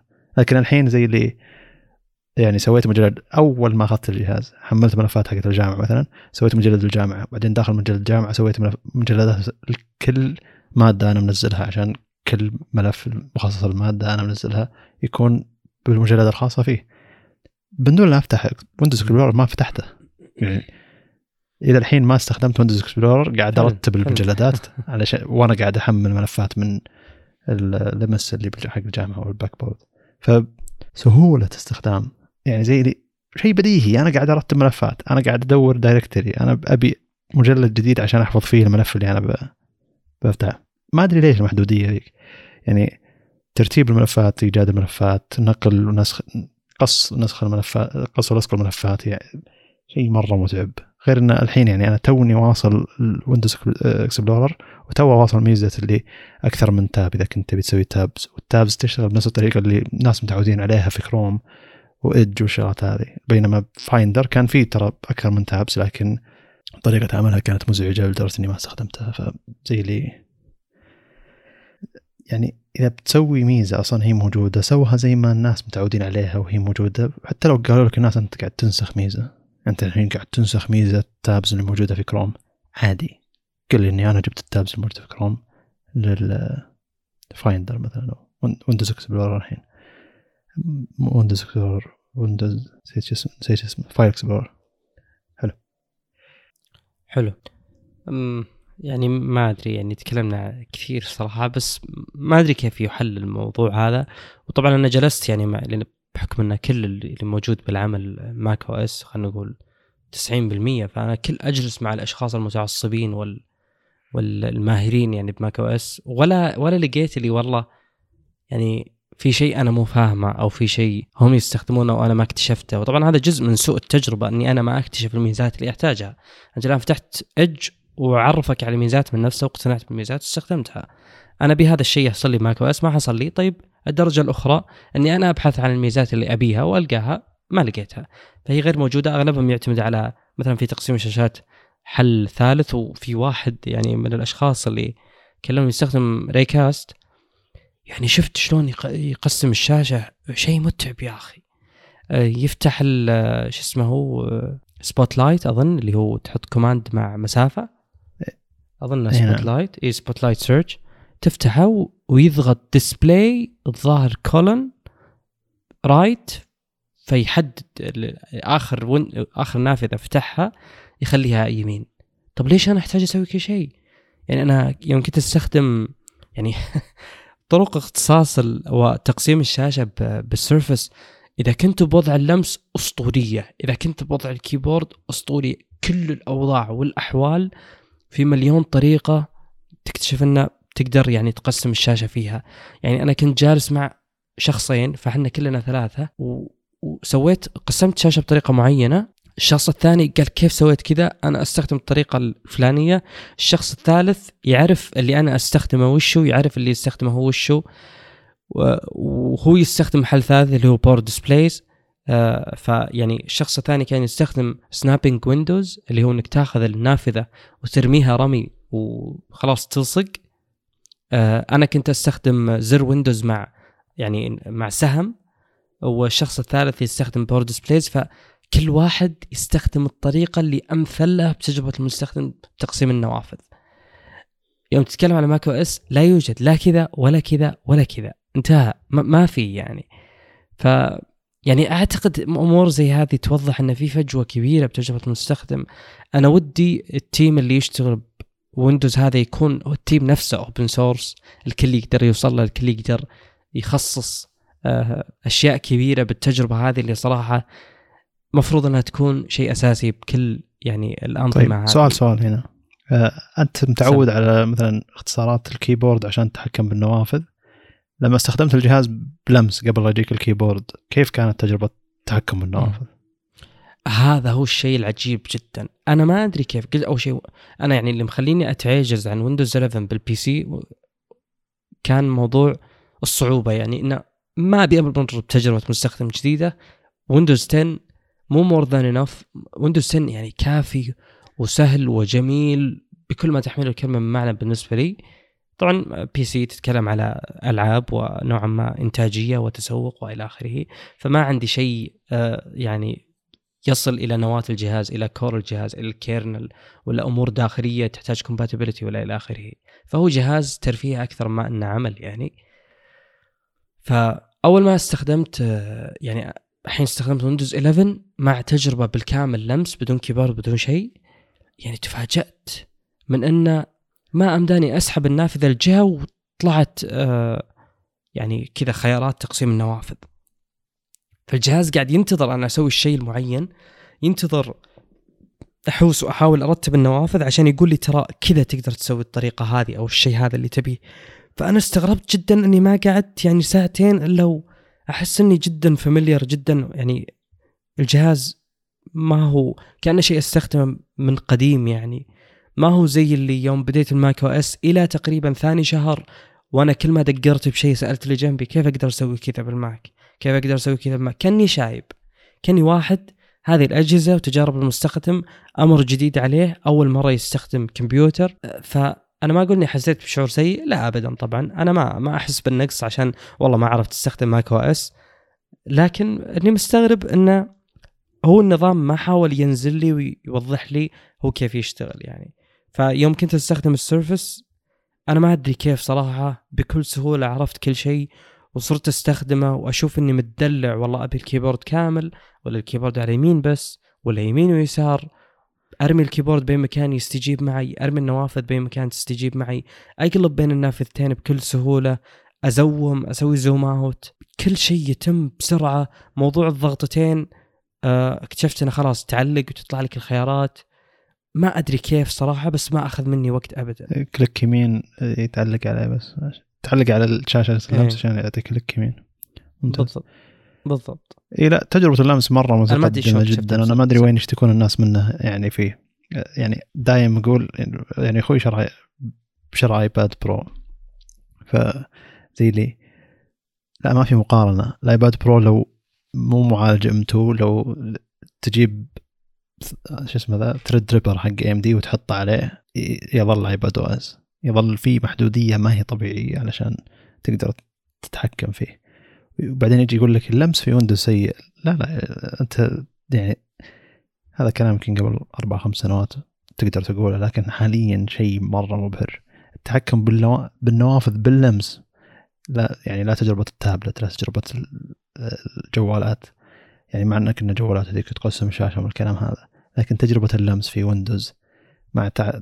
مع تعدد المهام والنوافذ ما ما في ما في زيها. مع احترام شديد لكل الناس اللي يقولون أوه اللمس سيء على ويندوز والله عشان ليش؟ عشان يعني ما زال يعامل لمستك كأنها نوعا ما ماوس. ما يزال نوعا ما مو للدرجة ذي يعني. لكن مبهر جدا. مع ال 120 هرتز أنا ما أحس إنه أصلا ناقصه شيء من ناحية اللمس. والله الأيقونات مرة صغيرة ما أدري وشو يعني هو حط لك أصلا إذا إذا لمست لمسة بسيطة على الشاشة قاعد يحط لك كذا يعني زي دي كأنها قطرة ماء موجودة جت على يعني قماش كذا صافي جدا. لو تلاحظ لو تلاحظ يعني اذا استخدمت أي جهاز ويندوز. بس لمس لمسه بأصبعك على الشاشة بيطلع لك إنه ترى هذا المكان اللي لمست فيه. أساس تكون أنت نوعا ما دقيق باستخدامك لللمس بس أيضا المدخل هذا ما قاعد يعامله كأنه ما قاعد يعامله كأنه مدخل كيب مدخل آه، ماوس. والدلالة إنه اذا إذا فصلت الكي إذا فصلت الكيبورد عن الجهاز تشوف الأيقونات اللي تحت تنفصل عن بعضها شوي. يعطيك مساحه نوعا ما مساحات أكبر للتحكم. آه، لما تعلق على أي مكان بالنافذة حتى لو كان شوي تحت يدري إنك أوه تبي تتحكم بالنافذة. ما. ما يقول إنه أوه لا هذا ضاغط تحت فما راح يتحكم بالنافذة. يعني زي اللي يكبر مساحات التحكم عشان يدري إنك أنت تحولت اللمس بشكل أكبر. فتجربة نوعا ما قريبة من المثالية. ويعني يعني الجهاز هذا مبهر لدرجة إنه لو تبي أن تجمع بين شيئين يعني تبي تجربة أندرويد تابلت مثالية أو تجربة آيباد OS مثالية وتبي نفس الوقت تجربة full computer مثالية بنفس الجهاز بتضطر تدفع مبالغ عالية للجهتين والجهازين وبيظل معك جهازين يعني نقل ملفات بينهم نقل المحتوى بينهم بيكون جدا متعب. الا إذا كان ايباد وماك OS يعني بس هذه يعني تكلمنا عن تجربة المستخدم حقتهم اثنينهم. آه، فالمقصد هنا إنه زي اللي هو جمع لك بين شيئين مرة مبهرة. وحتى لو أنت اضطريت إنك لا, لا والله أبي laptop laptop وأبي أفضل أفضل تابلت من سامسونج. بتدفع تقريبا ضعف السعر وما يزال عند سامسونج محدوديه إن النظام ما زال ما يزال أندرويد OS ما يزال أندرويد. مع انه تقدر تستخدمه بشكل ممتاز وفي سامسونج DeX والأشياء هذه لكن ويندوز ما يزال full computer كل البرامج اللي يطلبون منها الجامعة يطلبون يطلبونها الجامعة مني موجودة. يعني تتنقل بين إنك تستخدم الجهاز الترفيه وتستخدم الجهاز العمل بدون أي مشاكل وتجربة جدا ممتازة. فأتوقع هذا ينطبق على كثير من ال two in 1 لكن ما قاعد يعطيك نفس الجودة بكل جانب. يعني ما قاعد يعطيك جودة الشاشة وجودة التصنيع جوده السبيكرات. لأنه في العادة إذا رحت لشركات ثانية تهتم إنه بيعطيك 8 جيجا RAM بيعطيك مدري وشو بأفضل سعر يقدر عليه بيهمل الشاشة ال speaker بيهمل نوعا ما أكثر من شيء من هالناحية. لكن بيعطيك تجربة ويندوز الجميلة يعني. أتفق طبعا معك كليا يعني تكلمنا عن هذه النقاط كثير إن تجربة إنه جهاز متكامل هي بحد ذاتها اللي يفرق في تجربة ال Surface يعني ومن الظلم مقارنة بالأدنى شك بأي تابلت آه، خصوصا يعني أندرويد يعني إحنا لسنا متحيزين ودليل ذلك إن بالنسبة لي iPadOS وأندرويد تقريبا يقعون في نفس الجزء من الطيف هذا وال Surface يقع بالطيف الآخر بالناحية الأخرى من الطيف يعني. انه لا هو يوفر لك تجربة استخدام لو كانت شاشته اسوء لا تزال في نقاط قوة متوفرة فيه فقط. النقطة اللي بذكرها يعني آه، مرورا يعني بالنقاط ما بعد البطارية آه، سرعة الشحن كيف تجربة يعني الشحن عموما معك؟ آه، سواء الشاحن نفسه لأنه مختلف نوعا ما أو سرعة الشحن نفسها مقارنة بما كنت أنت معتادة مع ال MacBook. تقريبا نفس سرعة الشحن يعني كلها أظن كلهم 60 واط. أظن كلهم بس حول 60 واط ما أدري ال Mac MacBook كلهم 65 ما خاب ظني مو متأكد. بتأكد أه لا ال M1 أظن أقل من أقل من 60 لكن هذا أظن 67 ال MacBook Pro M1 ال MacBook Air M1 أقصد. ت- تلقاه. أتوقع تحت تحت ال 40 وال- آه، طيب. فكرة المغناطيس الشاحن, الشاحن نفسه. نفسه طريقة إن السلك يجي بشكل يعني كذا متوازي مع طرف الشاشة ما عجبتني جدا. صحيح إنه نوعا ما مرتبه أكثر لكن ما عجبتني جدا من ناحية إنه لما أدور المنفذ ما- المغناطيس ما ما يلقط السلك بسرعة. فأضطر أو أبحث شوي ما هو مرة يفهمني. يعني زي اللي المغناطيس الموجود عشان ال keyboard يشبك على التابلت خرافي. يعني بدون لا أفكر بس اللي أقرب التابلت من ال keyboard يلقط ال keyboard ويمشي. لكن ال- المغناطيس الموجود في. كان ال MagSafe حق مايكروسوفت يعني. ما هو بذيك الجودة إنه. يلقط السلك على طول من أقربه منه. زي اللي لازم أدور بداية الفتحة أو اوازيه بشكل ممتاز علشان المغناطيس يلقط السلك. ما كانت تجربة جيدة لكن سرعة الشحن ممتازة. طيب وفرق سرعة الشحن مع ال MacBook؟ فرق السرعة مو الرقم؟ آه، ما كنت أستخدم ال MacBook لدرجة إني أحتاج إني أشحنه وأشوف كم قاعد يشحن يعني. كنت أحطه على الشاحن وأنساه. واستخدمه 10 10 10 ساعات 15 ساعة بالأسبوع. لكن التابلت هذا الحين أتوقع اليوم استخدمته ست ساعات. أصلا بالجامعة لحالها استخدام ست ساعات. ويوم رجعت حليت فيه اختبار والحين قاعد أسجل فيه بودكاست. أتوقع 10 ساعات استخدام. يعني بدون يعني كحد أدنى. أتكلم يعني. تقريبا من الساعة 9 الصبح إلى الحين الساعة 11 ف طيب آه ال... ما أدري والله ما أدري كم يطول لكن بالعادة إذا جيت المكتب حقي على طول أشبك على الشاحن حتى لو كنت أبي أستخدمه أشبك على الشاحن على طول فما قد وصل تحت 30% أصلا اليوم رجعت من الجامعة طيب ال Mac استخدام تقريبا ست ساعات وباقي فيه حلو. 57% مم. ممتاز ال MacBook آه، سرعة الشحن حقي 30 واط. فقط هو Type-C صح؟ إي نعم كان في مشكلة ان إذا شبكت الشاحن يكون في تردد بال body حق الجهاز مم. نفسه لدرجة إنه أذكر عانينا باحد مرات التسجيل الصوتي إنه في interference بالصوت من الكهرباء الموجودة من الشاحن. لكن الحين قاعد أشحن الجهاز مع تسجيل ولا في تردد؟ interference أظن يعني زي كذا. ما أدري هو كأنه كهرباء ساكنة تكون يعني مشحونة في الجهاز بحيث كل ما لمسته ممكن يكهرب. ما- تأثر. على أي جهاز تسجيل حولها ترى. تأثرت على المايك لأن المايك كان. مشبوك على نفس ال body تقريبا. إيه. حلو. ال MacBook Air M1 آه، 30 واط وال Surface Pro 8 آه، 65 واط آه، طيب وش رأيك بموضوع آه، وجود فتحة USB على الشاحن اللي هو ال power supply نفسه؟ وش رأيك بكون ال power supply ما هو built-in مع الراس؟ حلو. أه، ما استفدت منها ما جربتها ولا شفتها. يعني شبكت الجهاز على الشاحن شبكت الشاحن على الكهرب؟ حطيت ال power supply ذا تحت ومديت طرف السلك للطاولة. إيه. يعني ما فكرت فيها ولا قد استخدمتها إلى الحين. للأمانة للأمانة قد يعني استخدمتها كثير صراحة ولا توقعت مثلك إني أستخدمها لكن اللي فاجأني نوعا ما اللي هو إنه إذا كان السلك طويل وال power supply بيكون قريب منك بتستفيد من فتحة ال USB الزايدة هذه. لكن هذا ما هو السيناريو طبعا المثالي بالنسبة لي. بالنسبة لي خل ال- ال power supply built-in مع الرأس ومد لي سلك طويل تعتبر تجربة أفضل.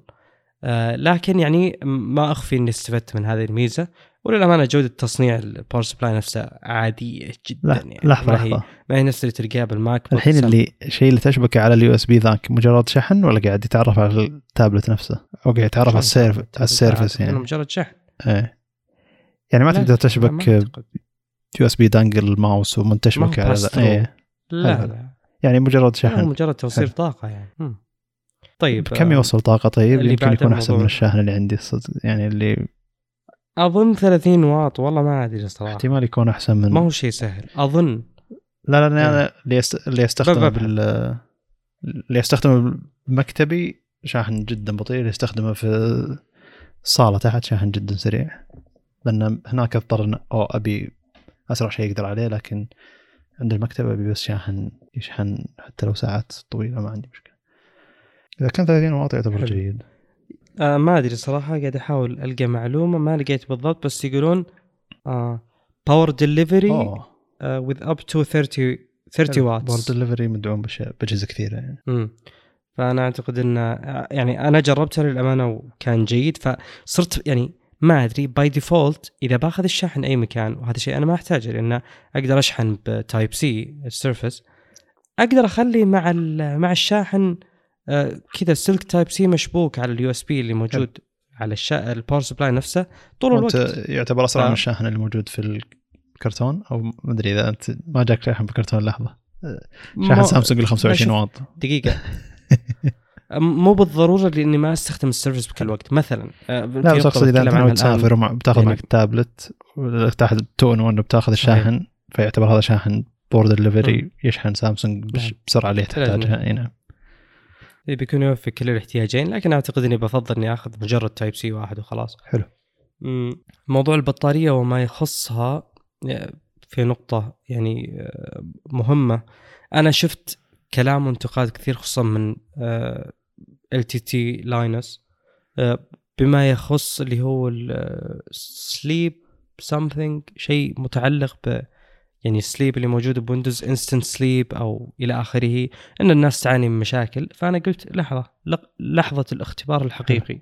أنا الآن لي من السبت ما قبل الماضي ما شغلت ال Surface كنت مشغول جدا وكنت كله أستخدم ال PC يعني ال Surface بالنسبة لي يحل الوضع اللي أنا مالي خلق أشتغل على ال PC أنا أبي آخذ ال Surface مثلا وأطلع الحديقة ولا أكون أتنقل وأنا أستخدمه.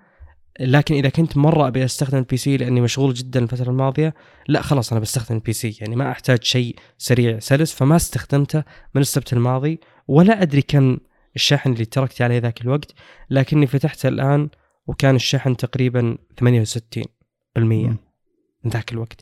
فهم كانوا يت- يتكلمون على تسرب الشحن آه، أثناء الوقت وأن في ناس كثير وقت ما يحتاجون لابتوباتهم آه، يجون يشغلونها ما فيها بطارية. فأنا ما أدري هل مريت بهذا الشيء؟ آه، الملخص اللي قاله هو وأظن يعني هو دخل على أشياء مع- معقدة بالنظام بالذات. إن Windows له حالتين إذا جيت تطفي الجهاز تحطه على وضع sleep. يقول لك إذا كنت شابك الشاحن وحطيت الجهاز على وضع sleep ما راح يشغل إن ألو... زي توفير الطاقة لأن الجهاز على الوضع sleep فبيشغل كل شيء بالخلفية والشغلات. هذه. يقول قبل لا تسكر الجهاز. قبل لا تطبق الجهاز بس أفصل الشاحن أطبق الجهاز أشبك الشاحن ما راح تصير أي مشاكل من اللي يقولونها. إذا ما إذا ما فصل. إذا ما فصلت الشاحن خليت الشاحن شابك عليه Windows بيعتبر نفسه PC فحتى ال sleep mode حقه. ما هو sleep mode توفير طاقة. فبيستهلك الطاقة اللي يحتاجها سواء قاعد يحدث Windows ولا قاعد يحمل أشياء معينة بيكمل اللي عليه هو. فاحتماليه انه بعد خمس ست ساعات تفتح الجهاز جهاز طافي أو ما في ذاك الشحن إذا كنت سكرت الجهاز والشاحن عليه. بس فالحل جدا جدا سخيف لكن الغضب جدا جدا شديد لأنه مايكروسوفت. وطبيعي الشيء ذا. مو كل الناس بتفكر إنه أو افصل الشاحن عشان تطبق الجهاز ثم اشبك الشاحن لكن هذا حل مرة سريع وبسيط سهل ذكي. المشكلة غبية أصلا.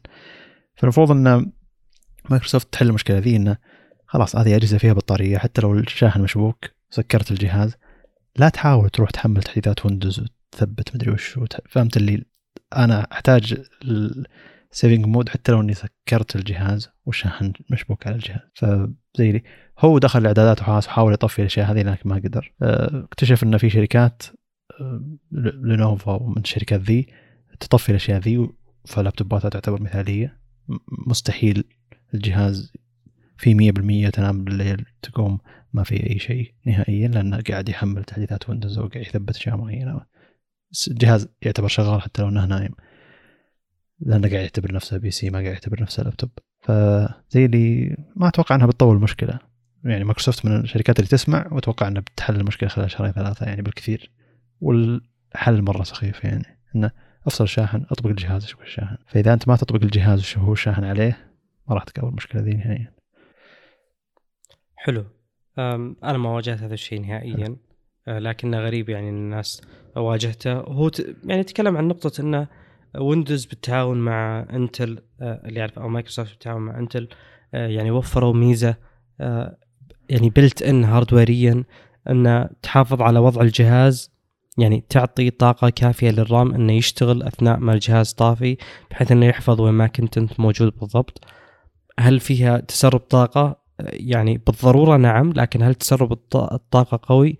أعتقد أن لا أبدا لأن أنا أستخدم هذه الميزة كثير انه يعني أشغل الجهاز هو ما طفى قبل لا يطفى هو يطفى كثير بس يرجع لي آه، الوضع اللي كنت عليه بالضبط فما أدري كم يستهلك لكنه يعني يوم نتكلم على 10 أيام وفتحته هو 68% واصلا كنت أستخدمه قبلها فبلا أدنى شك انه انه ما استهلك قدر كبير من الطاقة ف فأعتقد يعني ما أدري أنا تجربتي بالبطاريه هي موفره الاحتياج اللي أبي. هل في مجال التحسين؟ بلا أدنى شك.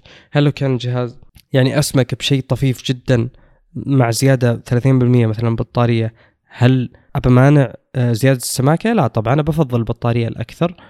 آه، لكن البطارية الحالية توفي احتياجي. بطاريات ال MacBook Pro اللي معي 16 إنش أفضل بكثير بلا أدنى شك. لكن أنا ما أصل لهذا الاحتياج نوعا ما. يعني اللي والله أنا بالنسبة لي طالما أن اللابتوب يمشيني يوم فما تفرق مشاني يوم ولا يومين. يعني أعتقد أن cycle شحننا للجوالات واللابتوبات هي نفسها. أنا طالما انه مشيني يوم بالنسبة لي هذا كافي. كونه يمشيني يومين أو ثلاث أيام أعتقد هذا الشيء ما يفرق معي اطلاقا بين أنا لا استخداماتي أنا وهذا الشيء دائما أذكره. مثلا الساعات الذكية يوم نتكلم على أنها توصلك 15 يوم هنا يبدأ الفرق الحقيقي. مثلا ما بعد سبع أيام يعني هي على السايكل بالنسبة لي على الدورة بالضبط. متى تصير الدورة اللي أنت تحتاج فيها تشحن الجهاز؟ مثل ما قلت إنه يومين ما تفرق بس لو كان الموضوع إنك ما راح تحتاج اللابتوب إلا كل أسبوع مرة يعني شيء دوري. مثلا كل يوم سبت إلى آخره شيء أنت معتاد عليه هنا تبين الفروقات ولا هذا ليس استنقاصا طبعا بطارية ال MacBook Pro بس أنا أعتقد وقت الاستخدام الثقيل ما راح يكمل معي ال Surface يوم بينما ال Mac في احتمالية إنه يكمل يوم. طيب آه، النقطة اللي بعدها اللي هي غلاء الإضافات وهذا شيء للأمانة تفاجأت منه. أنا أخذت أفضل كيبورد نسيت بالضبط بكم أخذته بس كان وقت خصومات تقريبا ب 640 630 ريال آه، ما يعادل تقريبا كم؟ 150 دولار؟ لا أكثر من 150 دولار. أكثر يعني يمكن 100 170 دولار. 170 دولار. أخذت أفضل keyboard موجود اللي هو ال keyboard اللي يجي Alcantara نوعا ما آه، معاه مكان للقلم ومعاه بصمة. آه، لست نادما ابدا على الشراء. لكنه غالي لأن أخذت ال keyboard قلت 620 مثلا مع القلم اللي 270 مدري 280 فوصلت تقريبا قريب الألف على إضافات على الجهاز. فالجهاز بدل ما سعره 3500 صار معي تقريبا 4400 أنا أعتقد إنه غالي يعني. الإضافات تعتبر جدا غالية يعني. لابد تكون بالحسبان. هل في بديل يوفر نفس القدرات؟ أتكلم منافس جهاز آخر بديل. هذه الأشياء مع ابلتن هذه المشكلة إن ما أعتقد إنه فيه. فما كان لي خيار آخر إلا إني آخذ هذه الأشياء. أنا أشوفها تستحق طبعا بس مو حلو إنها خارج الحسبة وبهذه الأسعار اللي تعتبر جدا عالية. أنت تجربتك مختلفة نوعا ما. ال keyboard كان أرخص وكان أعتقد نوعا ما يميل إلى إنه يكون مستحق. لكن للأسف يا مايكروسوفت يعني هذه النقطة لابد إنها تقال. آه، أنا اشتريت القلم يعني وحصل موضوع مضحك جدا جدا. طلبت القلم وال keyboard. ال keyboard يوصلني بعد تقريبا 18 يوم والقلم يوصلني من بكرة. قلت خلنا نستخدم القلم واشوف قدراته. فتحت ال note وبسم الله ببدأ أستخدم القلم. ما يشتغل القلم. كيف أشغله؟ لازم أشحنه لمدة ثانية عشان بس يصحى من نومه القلم. لأنه هو يكون في deep sleep يعني على كلامهم بحسب الكتالوج وكذا. فهل في وسيلة إني أشغل القلم عشان أستخدمه؟ عشاني أنا؟ لا ما في. أما إني أشتري شاحن ب 180 مدري كم سعره شاحن مخصص للقلم أو إني أشتري keyboard في قلم. فكنت أسأل كل اللي موجودين معي بالمكتب هل فيه أحد عنده يعني مكان قلم للسيرفس؟ ما كان في إلا واحد والواحد مو مداوم ذاك اليوم. فأنا قعدت ال 18 يوم كاملة ما أقدر أستخدم القلم لأن لازم يجي معه keyboard وإذا أبي أستخدم القلم بدون keyboard لازم أطلب الشاحن المخصص للقلم. فهل هذا الشيء مبرر يا مايكروسوفت؟ الجواب بلا أدنى شك لا. هل هذه مشكلة كبيرة؟ نعم مشكلة كبيرة. أنا كنت أفكر أشتري القلم فقط بدون keyboard فلو كان هذا توجهي كان القلم بيكون بدون أي فائده للأسف يعني للأسف الشديد بعد. فيعني لابد أن يعني أتكلم بهذه التجربة السيئة اللي مريت فيها طبعا. لأن يعني في مغناطيس ما بين القلم وال هو القلم ما يشحن له بمغناطيس. ففي مغناطيس ما بين القلم وما بين طرف الجهاز إلا انه ما أنا مستفيد منه. ما أقدر أشحنه ما أقدر أسوي له تريجر كذا بس أحركه شوي أخليه صح صح نهائيا. لازم أشتري تخيلوا يا جماعة. شاحن مخصص للقلم. شاحن كذا wireless charger مخصص للقلم سعره أكثر من 120 ريال. ليش يعني؟ وش السيناريو اللي والله بشتري قلم مع شاحنة بفوق 400 ريال؟ مع خصم بعد. أنا ما أعتقد إن هذا السيناريو موجود على أرض الواقع. فهو شيء سيء يعني خصوصا يوم أنت مثلا يا اخ عبد الله تجي تفكر تشتري القلم الرسمي ال Surface Pen هذا ال tool الأخير اللي مواصفاته ممتازة وفي haptic feedback في كل شيء. للأسف يعني ما تقدر تستخدمه. that's it هذا هذه نهاية المطاف. لابد معاه keyboard كامل فيه مكان للقلم أو معاه شاحن. هذا شيء سيء جدا. حلو. ال- ال- ما أدري على تجربة القلم نفسها الح- الحين أنت هل تجربته مسكته زي- زينة؟ ممتاز. لل- ممتاز. القلم ممتاز جدا. جدا جدا. بجميع المقاييس اللي قست القلم فيها صراحة ليش أقول إنه ممتاز وش المقاييس اللي اعتمدت عليها؟ يعني أنا شخص يجي من تجربة ال Note من سامسونج دائما تجربة ال Note تحتوي على قلم صغير نوعا ما فأعتقد التجربة الأكثر ملائمة اللي هي قلم أبل مع الآيباد أو قلم stylus الكبير حق سامسونج مع آه، أجهزتهم. لكن وجود ال OneNote مثلا على يعني مايكروسوفت وجربت أستخدم القلم بشكل كبير فيه هناك ال vibrations اللي تجي محاكاة ال- الكتابة بالقلم كلها أعتقد بتخليني أقول أن لا تجربة القلم ممتازة جدا أما كانت الأفضل وأنا اعتقادي الكبير يقول أنها هي الأفضل. وال note قوي جدا للأمانة يعني أنا كنت أستخدم Notability مع مع الآيباد لسبب إنه يمدينا أسجل صوت و... ولسبب إنه يربط الصوت بوقت كتابتي. بمعنى لو حطيت نقطة وأنا بادي أسجل محاضرة يوم كنت بالجامعة طبعا كان كنت أقدر أضغط على النقطة هذه يرجعني وقت يعني الدكتور وش كان يقول وقتها مثلا؟ فكنت جدا أستفيد جدا أستفيد. غير كذا Notability ما منه ولا فائدة يعني صراحة. فأعتقد ما في تجربة آه، يعني PDF وملاحظات وكتابة مثل OneNote سامسونج ما أعتقد عندهم يعني حل زي كذا بالجوال وهذا اللي أنا جربته وهذا اللي وصلت له. فتجربة القلم المثالي لابد تكون على شاشة كبيرة وأعتقد إنه يعني مايكروسوفت عن- يعني خبيرة في هذا المجال. طيب القلم اللي شريته ما أدري شو اسم الشركة ما بيان ما أدري نطقها يعتبر غريب لكن تقريبا سعره أقل من 200 ريال 190 ريال. يشحن بال USB-C العادي وتقريبا يكمل 70 ساعة عمل وإذا تركته لمدة 20 دقيقة يطفى فإذا مسكته مرة ثانية لازم يعني زي تضغط زر مرة أو تحاول آه، تقربه من الشاشة عشان يشتغل. ما أدري شلون يشتغل يعني. ما في زر تشغيل لكن تضغط أي زر أو تتفاعل مع زي في حساسات تفاعل معه على طول يشتغل. آه، مشكلته إنه مرة سريع على. على الشاشة أو إني أنا ما قد تعودت أكتب على زجاج شاشة يعني. أتوقع إنه شيء طبيعي للناس اللي تعودوا يكتبون على الآيبادات أو الشاشات عموما لكن ما هو طبيعي بالنسبة لي شيء ما تعودت عليه. إنه ما يعرف ان يدي موجودة على الشاشة وهذا هذا شيء مرة شيء جيد. آه والهفر لما تقرب ال... هو يفرق بينهم يعني. لا اي ولما تقرب آه جميل. أو فيها إيه ضرب لما بعد. تقرب الكي... آه لما. تقرب القلم من ال... أي أيقونة أو آه، تابس مثلا بيعتبره كأنه ماوس لكن ما ضغط على شيء. فزي تقدر تسوي هفر على التطبيقات اللي. تحت طلع لك وش النوافذ اللي قاعد يشغل موجودة لكل تطبيق. هفر على التاب يطلع لك كذا وصف للتاب أو إذا كان يطلع لك نافذه مصغره أو الشيء الشيء هذا اللي أنت قاعد تسويه. آه، إذا ضغطت آه، له زرين زر فوق وتحت. في زر إذا ضغطت عليه علقت عليه وكملت تقدر تمسح. في زر ثاني أظن آه، back أو تقدر تخصص له أي شيء تقدر تخصص له إنه يفتح تطبيق معين وكذا من نفس تط- اعدادات القلم موجوده في النظام. فيعتبر شيء مرة ممتاز. لكن آه، لقيت نفس القلم AliExpress نفسه بالضبط تقريبا بأقل من نص السعر تقريبا 70 ريال. فطلبته واحتمال إن هذا أرجعه يعني خاصة إنه في فترة شهر ارجاع يعني حدود ال 200 ريال كثيرة على نفس القلم الموجود من نفس مصدره اللي هو الصين بأقل من نص السعر فطلبت. ذاك القلم مرة ثانية. خاصة إنه في لون أبيض. اللي طلبته أنا كان لون نسيت والله نحاسي تركواز نسيت ما أدري وش اللون لكن نحاسي مع وردي شيء زي كذا.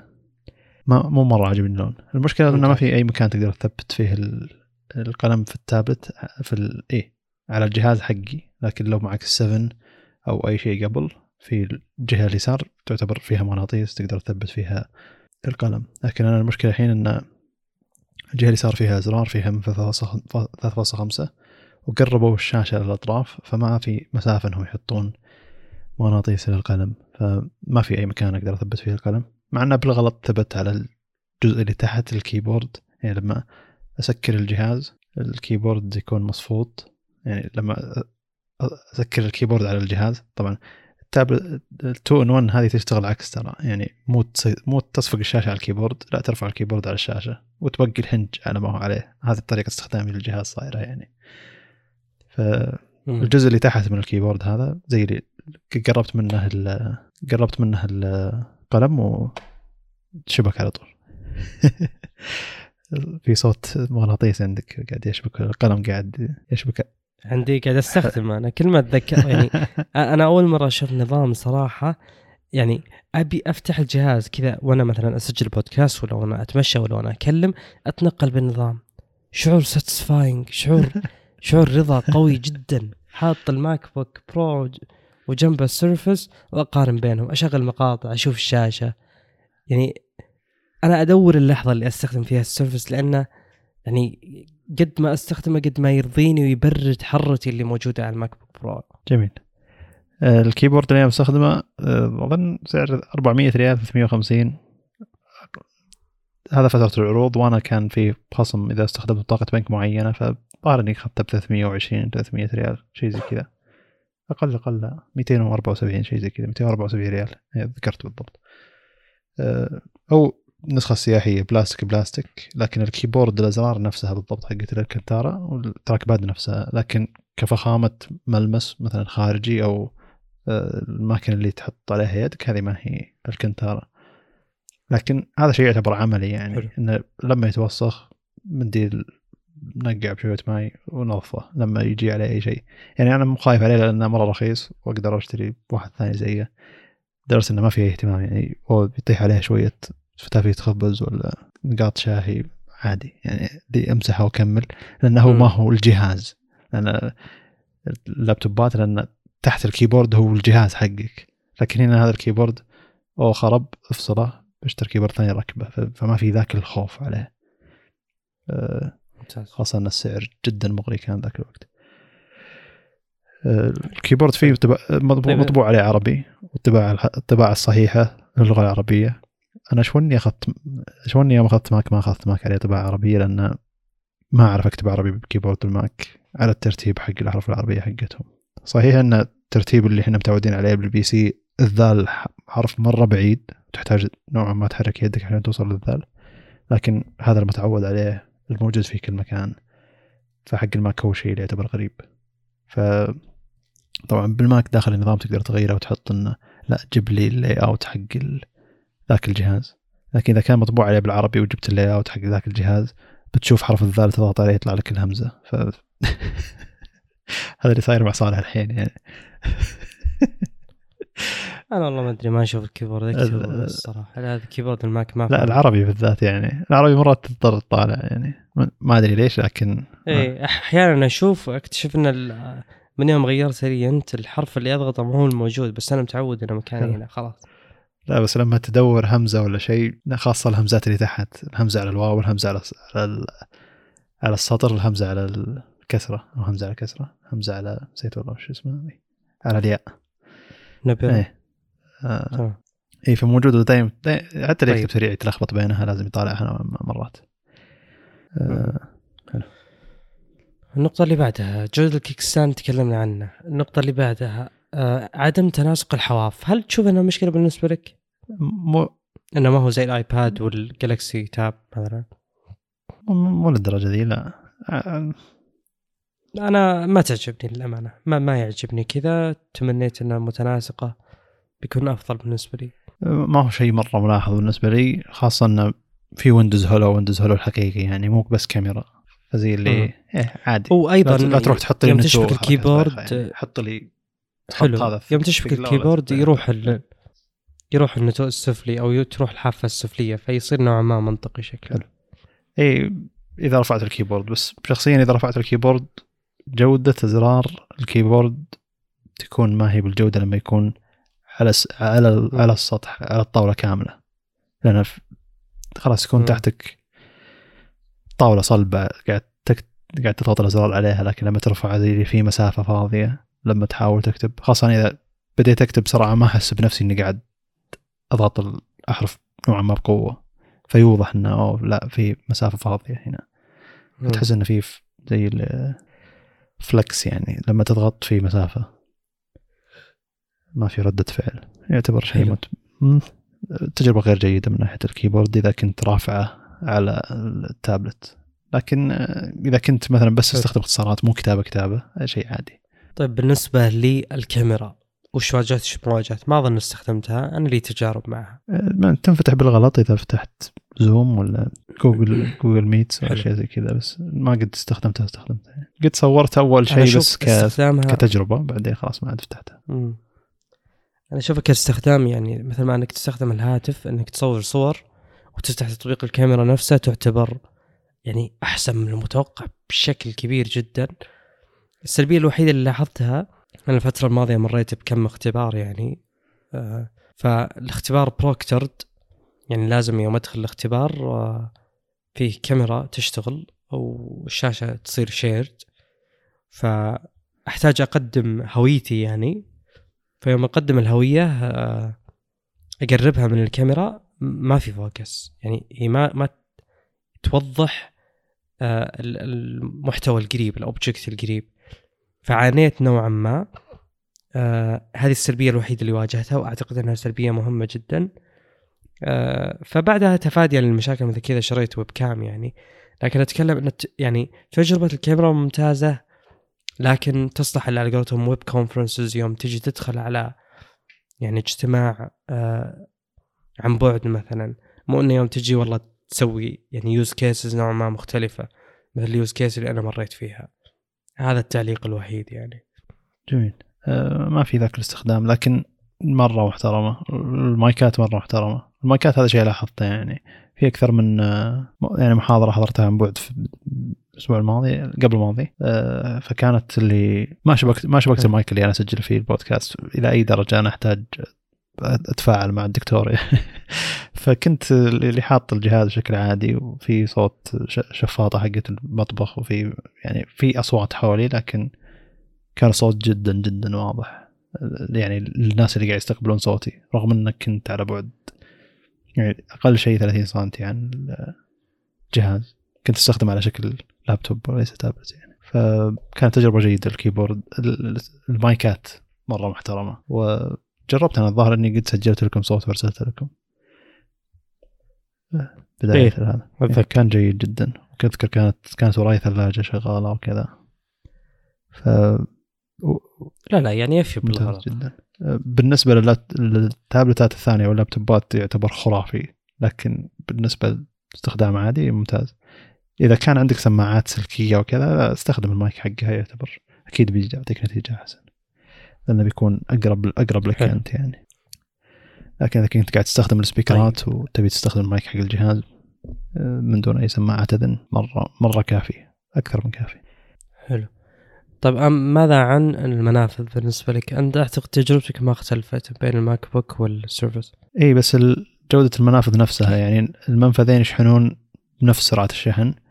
ومنفذ شاحن فعندي صحيح. منفذ شاحن ومنفذين إضافيين منفذ 3.5 موجود هذا هناك أيضا بالماك لكن إيه منفذين USB-C منفذ 3.5 اللي هو ما كان موجود على التابلت كان موجود على اللابتوب لكن الحين يعني ودي أشتري اي اي IEM 3.5 محترمة عشان بس الحين عندي 3.5 الجهاز حتى استخدمه للترفيه مو بس. استخدمه للإنتاج أتفق. أو ال إيه يعني ساب محفز يعني هو الاقتناع. سابقا بالماك يعني ما أروح أتصفح يوتيوب وكذا الأشياء اللي مجرد متعة يعني أستخدم التابلت اللي خلاص أدخل يوتيوب أستخدم يعني مجرد ترفيه. يعني كان أغلب استخدام الماك اللي هو آه، إنجاز مشاريع حل واجبات دخول أشياء حقت الجامعة كان هذا أغلب استخدام الماك. فما كنت أستخدمه في 3.5 كثير. لكن الحين الحين بما ان الجهاز يستخدم كتابلت كلابتوب. فلما أستخدمه كتابلت ودي أستخدم 3.5 لأن إذا عندي مشاكل بال البلوتوث مع ويندوز 11 ما أدري وش مشكلتها لكن أكثر مرة حاولت أحلها تنحل فترة وترجع لنفس المشكلة. المشكلة إن إذا ما ش... إذا شبكت سماعة بلوتوث ما شغلت أي محتوى لمدة تقريبا خمس دقائق عشر دقائق زي اللي يفصل عن سماعتي. ما أدري إذا كانت المشكلة من السماعة نفسها ولا من الجهاز لكن السماعة إذا شبكتها على أي جهاز ذكي ثاني ما ما تفصل حتى لو قعد نص ساعة ساعتين. ما لها علاقة إني أنا مشغل محتوى أو لا. لكن في الويندوز ما أدري ليش تفصل من نفسها. حاولت اعدل كم اعداد أسوي troubleshooting تنحل يومين ثلاثة أربعة ثم ترجع. فما أدري شو المشكلة. فيه حل قالوه لكن الحين ماني مستعد أحمله أنه فيه تطبيق زي اللي يلعب على كرت الصوت إنه قاعد يعطي صوت لكن هو بالواقع ما قاعد يعطي صوت فيخلي سماعات البلوتوث تكمل شابكة على الجهاز. وإذا ما شب... وإذا اي وإذا ما شغل... إذا شغ... إذا شغلت محتوى يختفي ذاك الصوت مع إنه ما هو صوت أصلا مجرد فراغ يعني أعتقد الأجهزة الذكية تطبق الأشياء ذي أعتقد يعني لو أبدأ لو لما أستخدم ال IEMs اللي عندي حقت كيزي مثلا ألاحظ إن مثلا لما أدخل تويتر يبدأ نوعا ما يطلع الصوت اللي كأنه يبي يطلع صوت لكن ما قاعد يطلع صوت لأن الأصل بالأماكن هذه مثلا في صوت حق. تعرف اللي تحديث ال timeline حق التغريدة المفروض إنه في صوت لكن ما في صوت فقاعد يرسل صوت لكن فاضي لأنك أنت مصمتة. فأعتقد إن هذا اللي يخلي السماعات مكملة شابكة على الأجهزة هذه. أعتقد. إلى الحين ما أدري. إيه. قد يكون. فقد تكون المشكلة من السماعات البلوتوث نفسها بحيث إنه أوه ما شغلت على السماعه شيء مدة كذا خلاص بطفيها لأن ويندوز ما قاعد يرسل لها صوت. لكن في استخدام الأجهزة الذكية بالعادة لما تفتح تطبيق ترى يعني أنا الحين لما أفتح سبل وكنت مشغل محتوى. تخيل يعني الواجه يعني ال animation حق سبل البداية الأصل إنه في صوت لكن أنا ما سامح إنه ياخذ صوت. فيطفي الشيء اللي أنا قاعد أسمعه. أنا قاعد أسمع بودكاست شغلت سبل لأن ال animation اللي بالبداية فيه صوت المفروض في فيطفي الصوت اللي أنا مشغله. ثم لما يخلص ال animation يرجع يشغل الصوت. فزي اللي لحظة أصلا كنت قاعد ترسل صوت لكن ما هو صوت. فأعتقد إن هذه الأماكن هي اللي قاعد تخلي البلوتوث يبقى شغال على الأجهزة الذكية مع السماعات أعتقد ان كثير من سماعات البلوتوث إذا ما شغلت عليها شيء فترة طويلة بتضطر تنفصل عن الشيء اللي أنت شابك عليها. إذا كانت مشكلة بالسماعة أو النظام ما أدري إلى الحين في مرحلة البحث.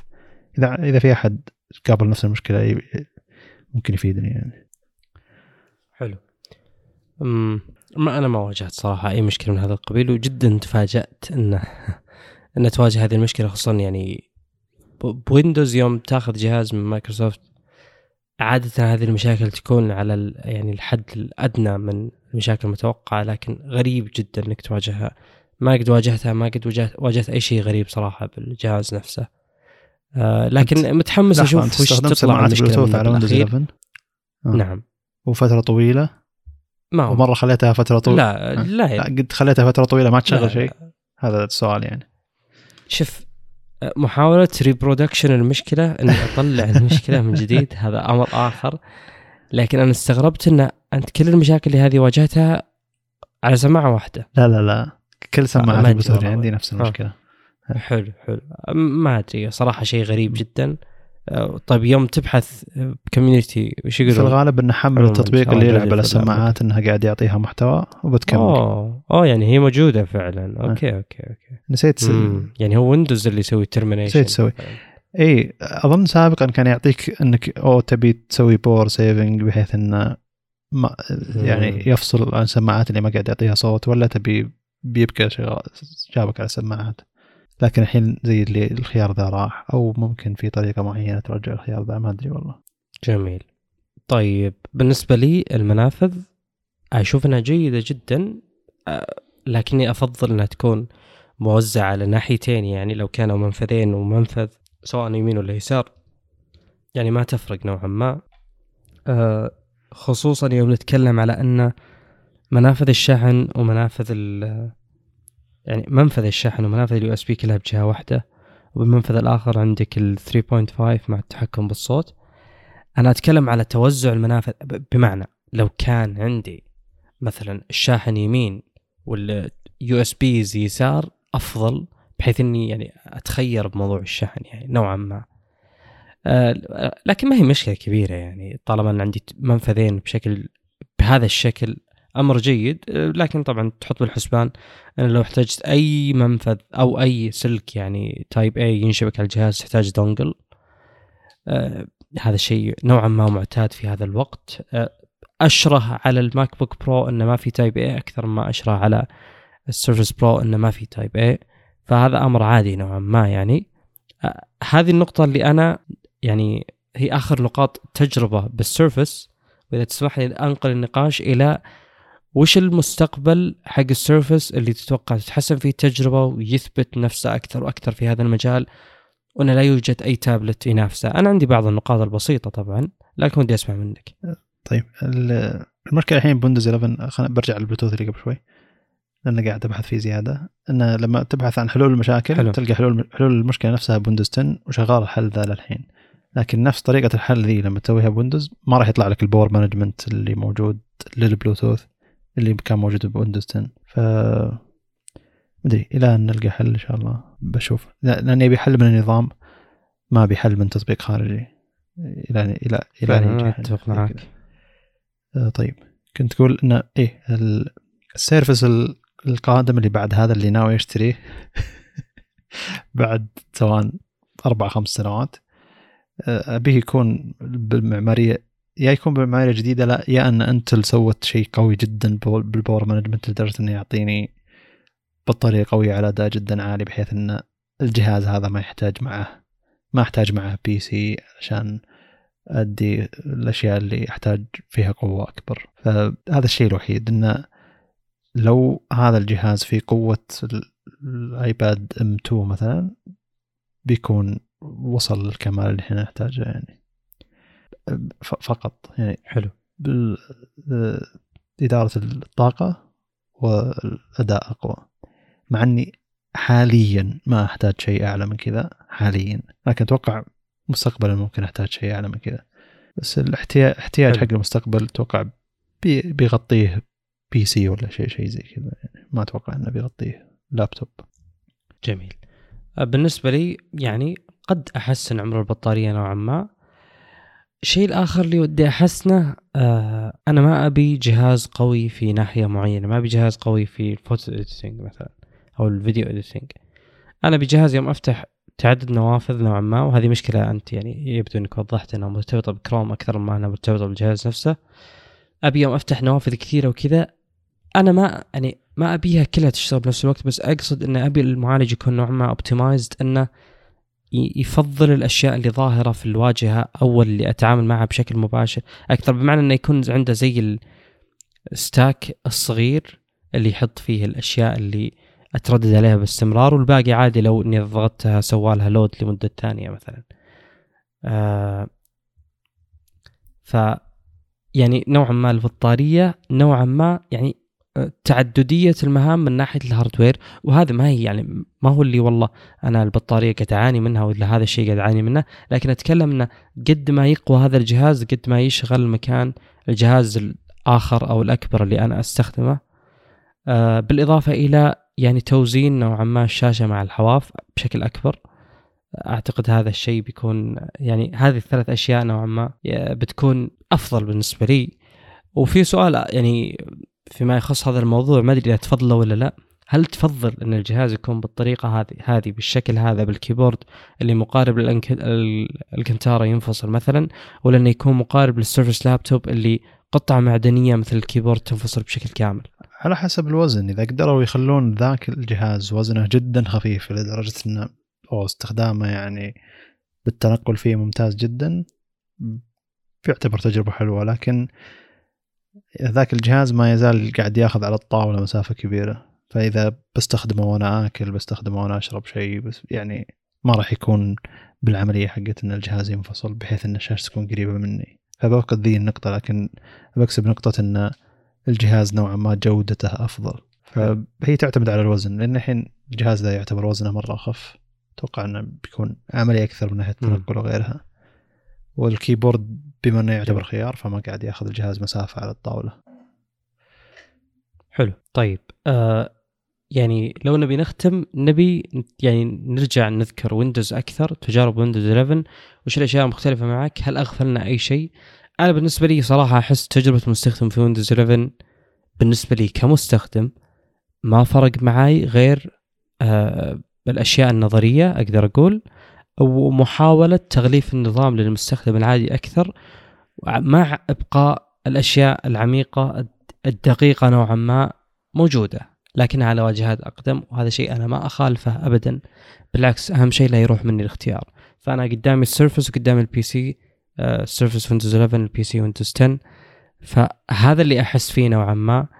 كل تجربتين ممتاز ممتازة لكن يعني مع توسيط آه الايقونات حق ال taskbar مع تغيير بعض ال visuals بعض المرئيات فعلا أحس انه modernization أو تحديث جميل لطيف على ال Windows 11 لكن ما هو شيء جذري ولا هو شيء يفرق كبير بتجربة الاستخدام. اي بالنسبة ل Windows 10 اي بس بالنسبة أنت. لأي واحد جاي من أي نظام ثاني يعني أنا ما أدري شلون يعتبر تجربة ال Mac أحسن من ال Windows يعني حتى لو كنت حتى لو كنت متعود على ذاك النظام يعني لازم تعطي Windows حقه من ناحية فترة الاستخدام ولا تتوقع منه إنه يتعامل معك زي ما ما ال Mac يتعامل معك.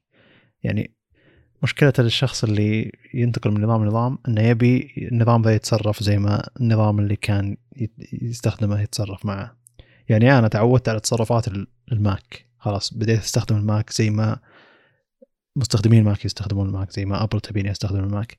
لكن ما تزال ما يزال ما تزال بالنسبة لي تجربة متعبة. ما تزال في اختصارات كثيرة قاعد أفقدها. ما يزال في أساليب استخدام تجربة أسرع أسهل أبسط وقدامي مباشرة قاعد أفتقدها. مو مو علشان أبيه يصير زي Windows لا أبيه يعطيني بس تجربة ممتازة تعدد المهام تجربة ممتازة بإدارة النوافذ تجربة ممتازة بنسخ ولصق الملفات تجربة ممتازة بال directories حقت الملفات يعني اشياء أشياء كثيرة يعني.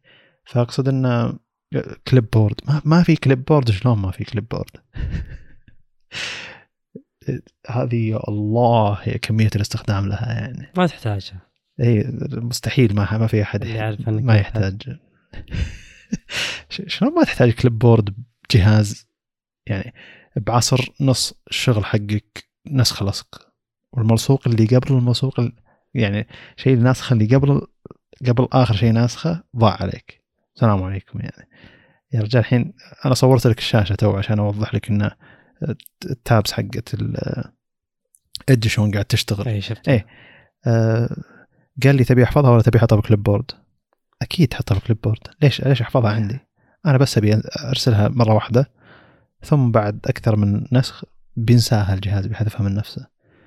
بينما طب مثل إيه، بينما في أجهزة ثانية لازم سم. تنحفظ كنسخة بعدين تروح للنسخة ذي تسوي لها share عشان إيه. طب إيش رأيك؟ شوف إيش رأيك؟ أنا مثل ما جربت اج الآن لك فترة ما شاء الله بشهر ما أدري كم. إيش رأيك؟ آه، تبدأ تجرب سفاري تعطينا رأيك بعد سفاري موجود على Windows يعني حاول بطريقة معينة. لا حاولت أستخدم سفاري مع ال Mac يعني؟ ترى يعني. من اللي يقول ما أستخدم سفاري معك؟ أعطيته ثلاث أربع أسابيع ترى. طيب. ما كانت تجربة جيدة. صار طيب؟ كان نفس فكرة اللي أوه تقدر تسوي groups لل tabs وما أدري وشو. لما أسوي group لل tabs اللي تطلع لي نافذة يسار تأخذ نص المتصفح وتطلع فهمت اللي؟ قاعد يحوس علي تجربة التصفح الأساسية عشان يقول لي إيه ترى عندك نوافذ أنت حافظها ك آه، جروبات يعني نوافذ. بينما هنا بالإج بإج يعني عكس مصغر لي كل شيء عشان ما يخرب علي تجربة التصفح. يعني في إج يعني في سفاري هذه ميزة جديدة فطلعها قدام وجهك وماخذ نص مجال التصفح. كانت مرة متعبة أصلا. شخصيا المتصفح لازم ياخذ كل الشاشة. كل الأشياء الإضافية للمتصفح تكون فوق. يعني ايدج نفسه أصلا في زر على اليسار لما تضغطه يقول لك تقدر تخلي ال tabs بدل ما هي موجودة فوق تقدر تخليها vertical على اليسار. لكن هذا بياخذ من من المتصفح. يعني بياخذ من صفحة المتصفح الجزء اليسار. يعني زي اللي في يوتيوب لما تفتح يوتيوب على الويب يعني شفت قائمة اللي فيها subscribers و history وكذا تخيل إنها مفتوحة على طول ماخذة جزء من المتصفح. طبعا هذيك تقدر تصغرها وتكبرها. لكن لما تحول إلى vertical tabs مثلا في في في Edge بيحط لك ال tabs كذا كلها موجودة على اليسار. طبعا تقدر تقرأ ال tabs كلها لكن تاخذ مساحة كبيرة من الشاشة نفسها. فلا قلت ماني محتاج الشيء ذا. في سفاري لما جربت إني أسوي جروبات لل... لل... لل tabs نفسها ومن صارت يعني يعني كرهت فكرة group groups لل... للتابز نفسها من من سفاري. لكن الحين لما جيت جيت أشوفها على ايدج قلت أوه لا هنا شيء عملي هذا. هذا شيء قاعد يصغر لي شيء مرة كبير وكثير بنقطة مرة صغيرة. وملونه عشان أعرف وش الفرق بين كل نقطة أنا مجمعها وما قاعد ياخذ مساحة إضافية. في سفاري كان ياخذ مساحة إضافية ويوريني إنه أوه ترى تقدر تشاركها ترى هذه موجودة هنا. لما تضغط عليها يتغير لون المتصفح على أساس ان اللون لون المتصفح كامل يتغير. لا أنا المتصفح حقي غامق ابيه يبقى غامق ما بيه يتغير على لون الجروب اللي أنا سويته. فزي اللي سووا ميزة جديدة ومزعجينك فيها فشوف شوفها وماخذه جزء كبير من التجربة. لو ما تستخدمها عادي بس ترجع للتصفح العادي يعني لكن زي اللي مرة بالغوا بأنهم يشرحون لك الميزة هذه لدرجة أنها خربت التصفح الأساسي. بينما ايدج زي اللي وضح لك الميزة خلاك تستخدمها ما أثرت على التجربة الأساسية صغرت لك كل شيء بمجال صغير. يعني إحنا أنا أول كنت اضطر افتح نوافذ واجد عشان كل نافذة مخصصة لشيء لكن الحين أسوي جروبات وأحد أحول لون كل شيء لشيء معين. مثلا البحث عن الشيء الفلاني. خلاص هذا اللون الأزرق. أدري إن البحث عن الشيء الفلاني وتقدر أصلا تحط له عنوان ولما تسوي هفر عليه يقول لك ترى ال group ذا أنت مسميه كذا وهو لونه كذا. وداخله آه، داخله ال tab الفلاني وخمس tabات إضافية وكذا. فزي لي حتى ال hover عليه قاعد يعطيك معلومات ممتازة عنه. فتجربة جدا ممتازة. يعني Windows قاعد يبهرني بأشياء ما, ما, ما كنت أتوقعها. من التركيز على التفاصيل إنه إذا سويت إذا سويت layout مخصص وزعت فيه التطبيقات بشكل معين وبحثت في الالت تاب بيطلع لك قلت لك زي ما تكون الثلاث تطبيقات هذه. أه، بس اذا إذا اخترت الثلاث تطبيقات هذه وسويت الجستشرز اللي هو إنك أه، تأخذ ثلاث أصابع إلى تحت يسكر كل شيء ويوديك للنافذة الأساسية. بتشوف ثلاث تطبيقات اللي تحت كذا اللي زي اللي تنقز إنه هي اللي تسكرت. ولما تفتحها مرة ثانية بتشوف ثلاث تطبيقات اللي ثلاث نوافذ اللي أنت حطيتها تنقز زي اللي هي التطبيقات اللي انفتحت. وهذا زي اللي أنا قاعد أفتحها أشوف التطبيقات اللي تحت. اي هذه هذه الواجهة اللي فيها التطبيقات الثلاثة هذه. من دون لا أفكر يعني. شيء صار طبيعي ما ما أدري ما أدري شلون بس إنه شيء صار مرة طبيعي يعني بالنسبة لاستخدامي الشخصي. أه اللي قاعد أسوي Windows شيء مرة مبهر. وكنت امدح كروم على أشياء مسوينها بكروم ذاك الوقت وأشياء مبهرة جدا لكن ما إج جاب كثير من الأشياء اللي سواها Google Chrome حلو. أم يعني صراحة لابد أن الواحد ينظر لجودة Windows الحالية مع جودة Windows أيام Windows 8 مثلا يوم كانت الناس بشكل كبير تنتقد تجربة الاستخدام كان Windows جدا ممتاز مع الشخص اللي يعرف كيف يتعامل مع Windows كنت تحتاج تعرف ب Windows عشان يعني توصل للنقاط اللي أنت تحتاج توصلها. نفس الوضع تقريبا مع Mac ولو إن Mac ما يوفر لك أصلا خيارات. يعني Windows سابقا في خيارات بس تحتاج تعرف كيف توصل لها macOS بكل الأحوال ما عندك خيارات. يعني إذا macOS بالنسبة لي الآن سيء فما أعتقد إن الفترة الماضية كان جيد. ابدا. أعتقد إن الأنظمة تتحسن مع الوقت نوعا ما يعني. فإن Windows وصل لهذا المثال وهذا الوضع أمر محير بالنسبة لي ومتعب نوعا ما لكنه أمر بلا أدنى شك ممتاز. ومثل ما قلت أنا أنا أحب اللحظة اللي نقول فيها للي وفر تجربة مميزة ومختلفة كليا آه، يعني إن أحسنت إنك وصلت لهذا المستوى. وعلى النقيض يعني مثلا يوم أجي أستخدم macOS الآن مع M1 Pro إلى آخره Visual Studio Code يا كثر ما علق علي يا كثر ما تعبني يا كثر ما علق علي موضوع إني أكبر النافذة وأصغرها. أحيانا أجي بكبر النافذة ترتفع للأسفل وال... وتنخفض للأدنى يعني تصير تملى بشكل طولي بس مو بشكل كامل.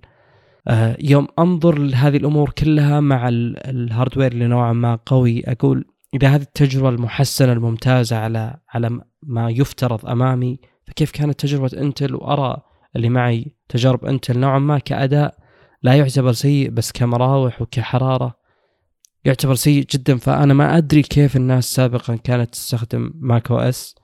إذا الآن تجربة macOS ما تعتبر ممتازة وأعتقد أن هذا الشيء ما يعتبر ذوقي.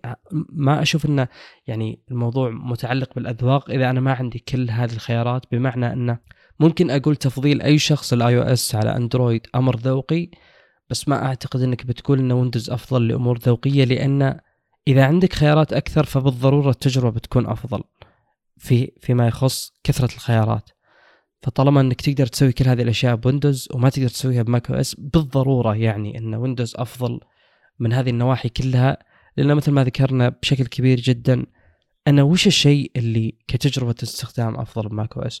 وش الشيء الوحيد اللي صعب أتركه يوم أستخدم macOS وأرجع لل Windows؟ وش الميزة اللي لا يمكن إني ألقاها ب Windows بعد macOS؟ أنا ما لقيتها الأخ عبد الله أيضا ما لقاها الأشخاص اللي معي أسألهم عن هذا الشيء في أشخاص يفضلون macOS معك يعني بالرغم من كل هذا.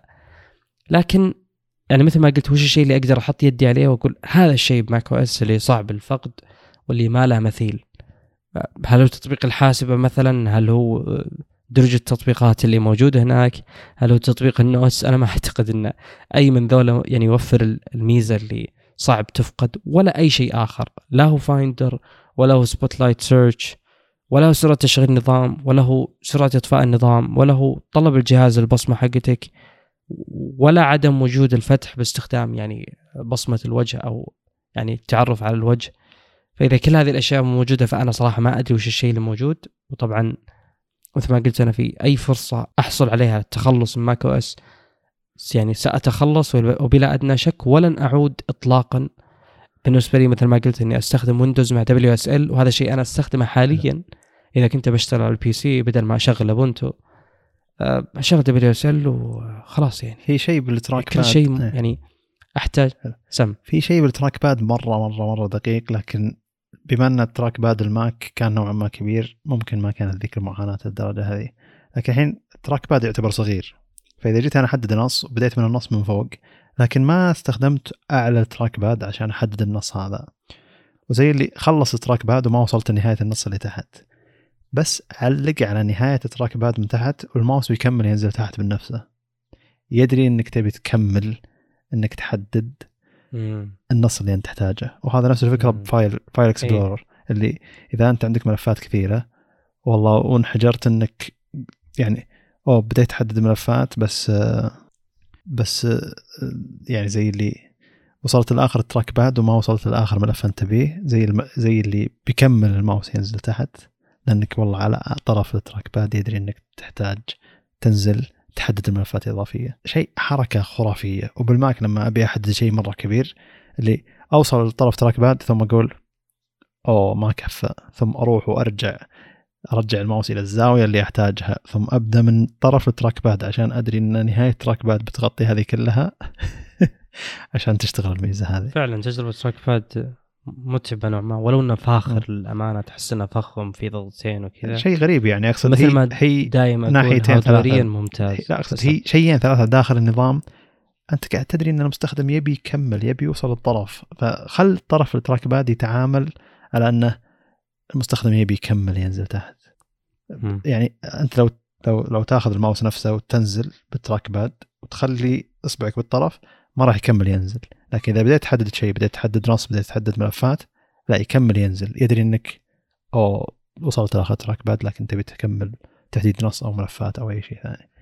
هذا شيء جدا جدا جدا ذكي. أنا قلت الحين أو الماوس بدا ينزل تحت. أكيد إنه بينزل تحت حتى لو ما بديت احدد شيء. لكن جربت إني أو أنزل الماوس لتحت وأبقى إني ضاغط على طرف ال track pad ما قاعد يمشي الماوس.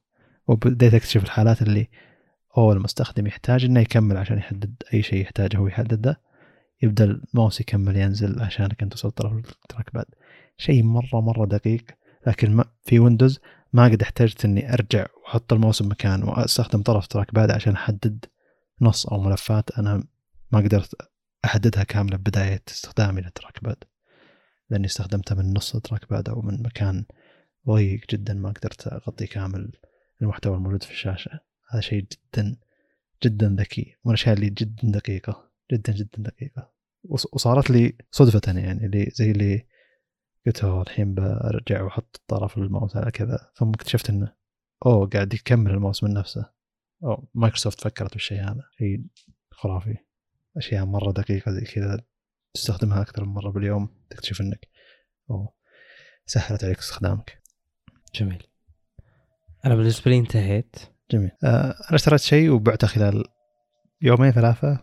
مرة ما طول معي لأن ما كانت تجربة استخدام جيدة. اشتريت اللوجيتك MX Master 3S لكن مشكلتي مع إن أنا عندي النسخة الأولى. النسخة الأولى والثانية وال two MX 1 2 2S كلها نفس ال... نفس الماوس لكن يختلف المنفذ يختلف نوعا ما شوي المواصفات. لكن 3 3S غيروا مكان ال... ال... ال... تقدر تخليه ال... اي ال vertical scroll أو ال horizon- اي vertical scroll صحيح. خلوه شوي horizontal horizontal هوريزونتال اي ال horizontal إيه. scroll إيه أفقي. بالضبط. آه، فخلوه زي اللي آه، مرتفع شوي. المكان اللي فيه أصبعك ما آه، هو عند الأزرار حقت آه، الزرين اللي أنت تستخدمها بالعادة تخصصها بالماوس اللي أنت تبيه من من لوجيتك نفسها. لكن ال scroll هذا موجود فوق فكل ما جيت بستخدم scroll نفسه زي اللي أرفع أصبعي وأستخدمه وأرجع أرفع أصبعي وأستخدمه وأرجع. تقريبا أول يوم يومين استخدام بدأ يعني بدأ الأصبع ذا نفسه لي ألم. وأنا متعود على ال MX Master الأول اللي هو إنك مكان أصبعك نفسه هو نفسه ال horizontal scroll. أي نعم. والأزرار وراه. فأنا استخدامي للسكرول أكثر من استخدامي للأزرار بنفسها مع إن الازرار ما تحتاج ترفع إصبعك بس تحتاج ترجعه ورا شوي. فزي اللي صورت. الماوس الواحد من الشباب بعدين كذا بعدين قلت له أو تبي الماوس؟ خلاص اشترى بالسعر اللي أنا أنا شريته. أو حتى أرخص شوي. قال لي والله أنا كنت أدور اللون هذا وصراحة صوت الأزرار كان طبعا الجودة أفضل بكثير من اللي عندي وصوت الأزرار مرة مريح يعني وهادي. يعني صوت الأزرار هذا جدا عالية. اللي موجود عندي الحين لدرجه إني ما أستخدمه وقت تسجيل بودكاست. أه و micro USB يعني كل ما خلص شحن أروح أدور لي شاحن micro USB تحت الصاله عشان أقدر أشحن أشحن الماوس. تلقى كذا قاعدين الأهل يشربون شاي ما أدري وشو. وبالوسط الماوس قاعد يشحن micro USB. لأنه ما عندي micro USB بال بالمكتب اللي أنا اقعد عليه عادة. فما طول معي كثير لأن في مشكلة يعني يعني يدي لازم تكون مرتفعة شوي واصبعي لازم كل شوي يرتفع عشان اتحكم بال horizontal scroll فما عجبتني التجربة خلال يومين. وضحت حيل إنه بسبب هذا الشيء فعلا. أنا استخدمته كثير لأني كنت مستأنس على الجودة لكن اكتشفت إنه أو كل ما استخدمت ال scroll ذا بيتعبك من ناحية إنك قاعد ترفع أصبعك وترجع. وزي اللي شو يسمونه؟ يعني زي مرتفع هو بزيادة كارتفاع فاحتاج أسوي يدي على شكل مخلب بشكل أكبر عشان أمسك الماوس بينما الماوس النسخة القديمة فلات أكثر فما أحتاج إني أسوي قبضة مخلب على قولتهم إنه عشان أمسك الماوس فكانت فبالنسبه لي النسخة السابقة أريح بكثير بالاستخدام. أو إني عشان تعودت عليها بس إنه خلال يومين في ألم فما في أي مبرر إني أكمل استخدام الماوس. تحسفت إن ما في الشكل القديم بنفس جودة الجديد لأن جودة الجديد كشكل ما ناسبني والماوس ترى مرة دقيق على حسب شكل يدك على حسب طول يدك عرض يدك الأشياء هذه تناسبك ولا لا. زي نفسها نفس السماعات. السماعات قد تكون مرة مناسبة ومريحة لشخص ومرة مزعجة وغير مريحة لشخص ثاني. ف اكتشفت إن الماوس من الأشياء هذه اللي يكون ما هي مريحة نهائيا لشخص معين ومريحة جدا بشكل خرافي لشخص ثاني. فهذه تجربتي مع ال MX Master 3 الحسافة إني اخذته بسعر خرافي بعد. والله غريبة الصراحة أنا انصدمت مرة إنك رجعته ولا أعتقد واجهت اللي واجهته بالعكس أشوف إنه أفضل بكثير. السابق كان ممتاز بس كان دائما تحس إنه كذا جريسي تحس إنه يعني مزيت. يزلق لا. إلى آخره يجذب الرطوبة هذه. أنا ما حسيت بهذا الشيء من هذا أنا ما عانيت من إنه في مشكلة بالرطوبة والاشياء هذه بالنسخة اللي معي يعني اللي هو القديم اللي معي. أوكي. ونفس الفكرة الزر اللي موجود حق ال multitasking يعني غريب إن الأزرار العادية جودتها بال بالجديد أفضل لكن الأزرار حقت الزر اللي موجود في اللي عند عند الأبهام نسيت نسيت اسمه إيه. task view أيوه إيه آه الزر اللي بالقديم موجود من الجديد وهذا شيء غريب. أو إنه لا مكانه بالضبط يعني بحيث إن إيدك وين تكون موجودة فيه وين أنت قاعد تضغط. بالقديم أفضل. بالجديد زي اللي أظن يعني إنه ورا بزيادة وقدام بزيادة. كنت لما أضغطه ما قاعد أضغطه قاعد أضغط طرفه. فما كنت مرة مرتاح معه. ف جربتها لساعات طويلة ترى صحيح انه يومين لكن جربتها مدة ساعات طويلة ف... وما ناسبني فأنا محترق إنه ما ناسبني. أنا كنت كنت أتمنى إني أستخدم ماوس وهنا نسجل بودكاست بيكون أسرع بكثير يعني. مم. لكن للأسف. وأخذته سعر 290 ريال تقريبا 300 ريال. وهو بالأصل هنا تقريبا فوق ال 400 ريال. 400 ريال نسخة 3 العادية 3S تلقاها ب 450 500 ريال. ف مرة متحسف إنه ما ناسبني.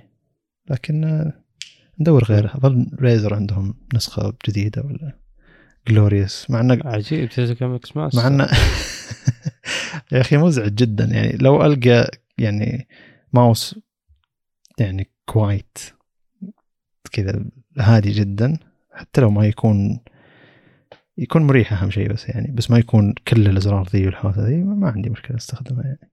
أو إني آخذ ال 2S وبس. ممكن. آه. أهم شيء Type-C طبعا. هذا الفرق الوحيد يعني اللي يسوى. يعني جودة التصنيع ما اختلفت. المفروض إنها تختلف. يعني. أنا بالنسبة لي تفرق بشكل كبير أفضل يعني. أنت كان عندك ال MX الأول ولا الثاني؟ أي أول واحد اللي لونه غريب حلو. يعني. لونه عج اللون زي لون القلم حق حق ال- اللي شريته ال Surface لا لا عكس أسود وبرونزي. إيه أسود وكذا برونزي غريب جميل جدا هذا شوف ما أدري ليش بس أنا أشوفه جميل جدا. لو تصميم تصميم حلو. ما يتلائم مع أي شيء آخر. نهائيا. ما في ولا شيء ثاني يتناغم معه. ما يحتاج عادي. لا أشوف تصميمه عندي جميل جدا. عموما. ما زلت أشوف تصميم القديم أفضل من الجديد. ما أدري ال- أوه. أذواق الناس عادي كذا التصميم ش- شكليا ومع. وحتى ال- كراحة لليد نفسها. شيء غريب. عموما عموما شكرا لكم استماع. صالح كان صوته شوي تعبان لكن هو خلص التعب حقه لكن صوته ما يزال نوعا ما مختفي. إن شاء الله إنه يكون. شيء إيه يكون شيء يتحمل وقت وقت الاستماع. ما يكون جدا مزعج لكم. إن شاء الله. لأنه تأخرنا عليكم فحبينا أن مهما كانت الأوضاع نسجل. وما كان ودنا نسجل حلقة عادية عشان ما يكون نص الحلقة العادية نتكلم عن تجاربنا فقلنا نتكلم عن تجاربنا ثم نرجع نسجل حلقات عادية رغم أن في أخبار كثير ما غطيناها ف ترقبوا. الحلقة الجاية بتكون تنزل بشكل أسرع من الحلقة تأخر الحلقة ذي لأن صادفنا اختبارات وكأس عالم واختبارات صالح بعد ف شوية ضغط وحوسة لكن إن شاء الله يرجع الوضع الوضع الطبيعي قريب. شكرا لكم استماع السلام عليكم.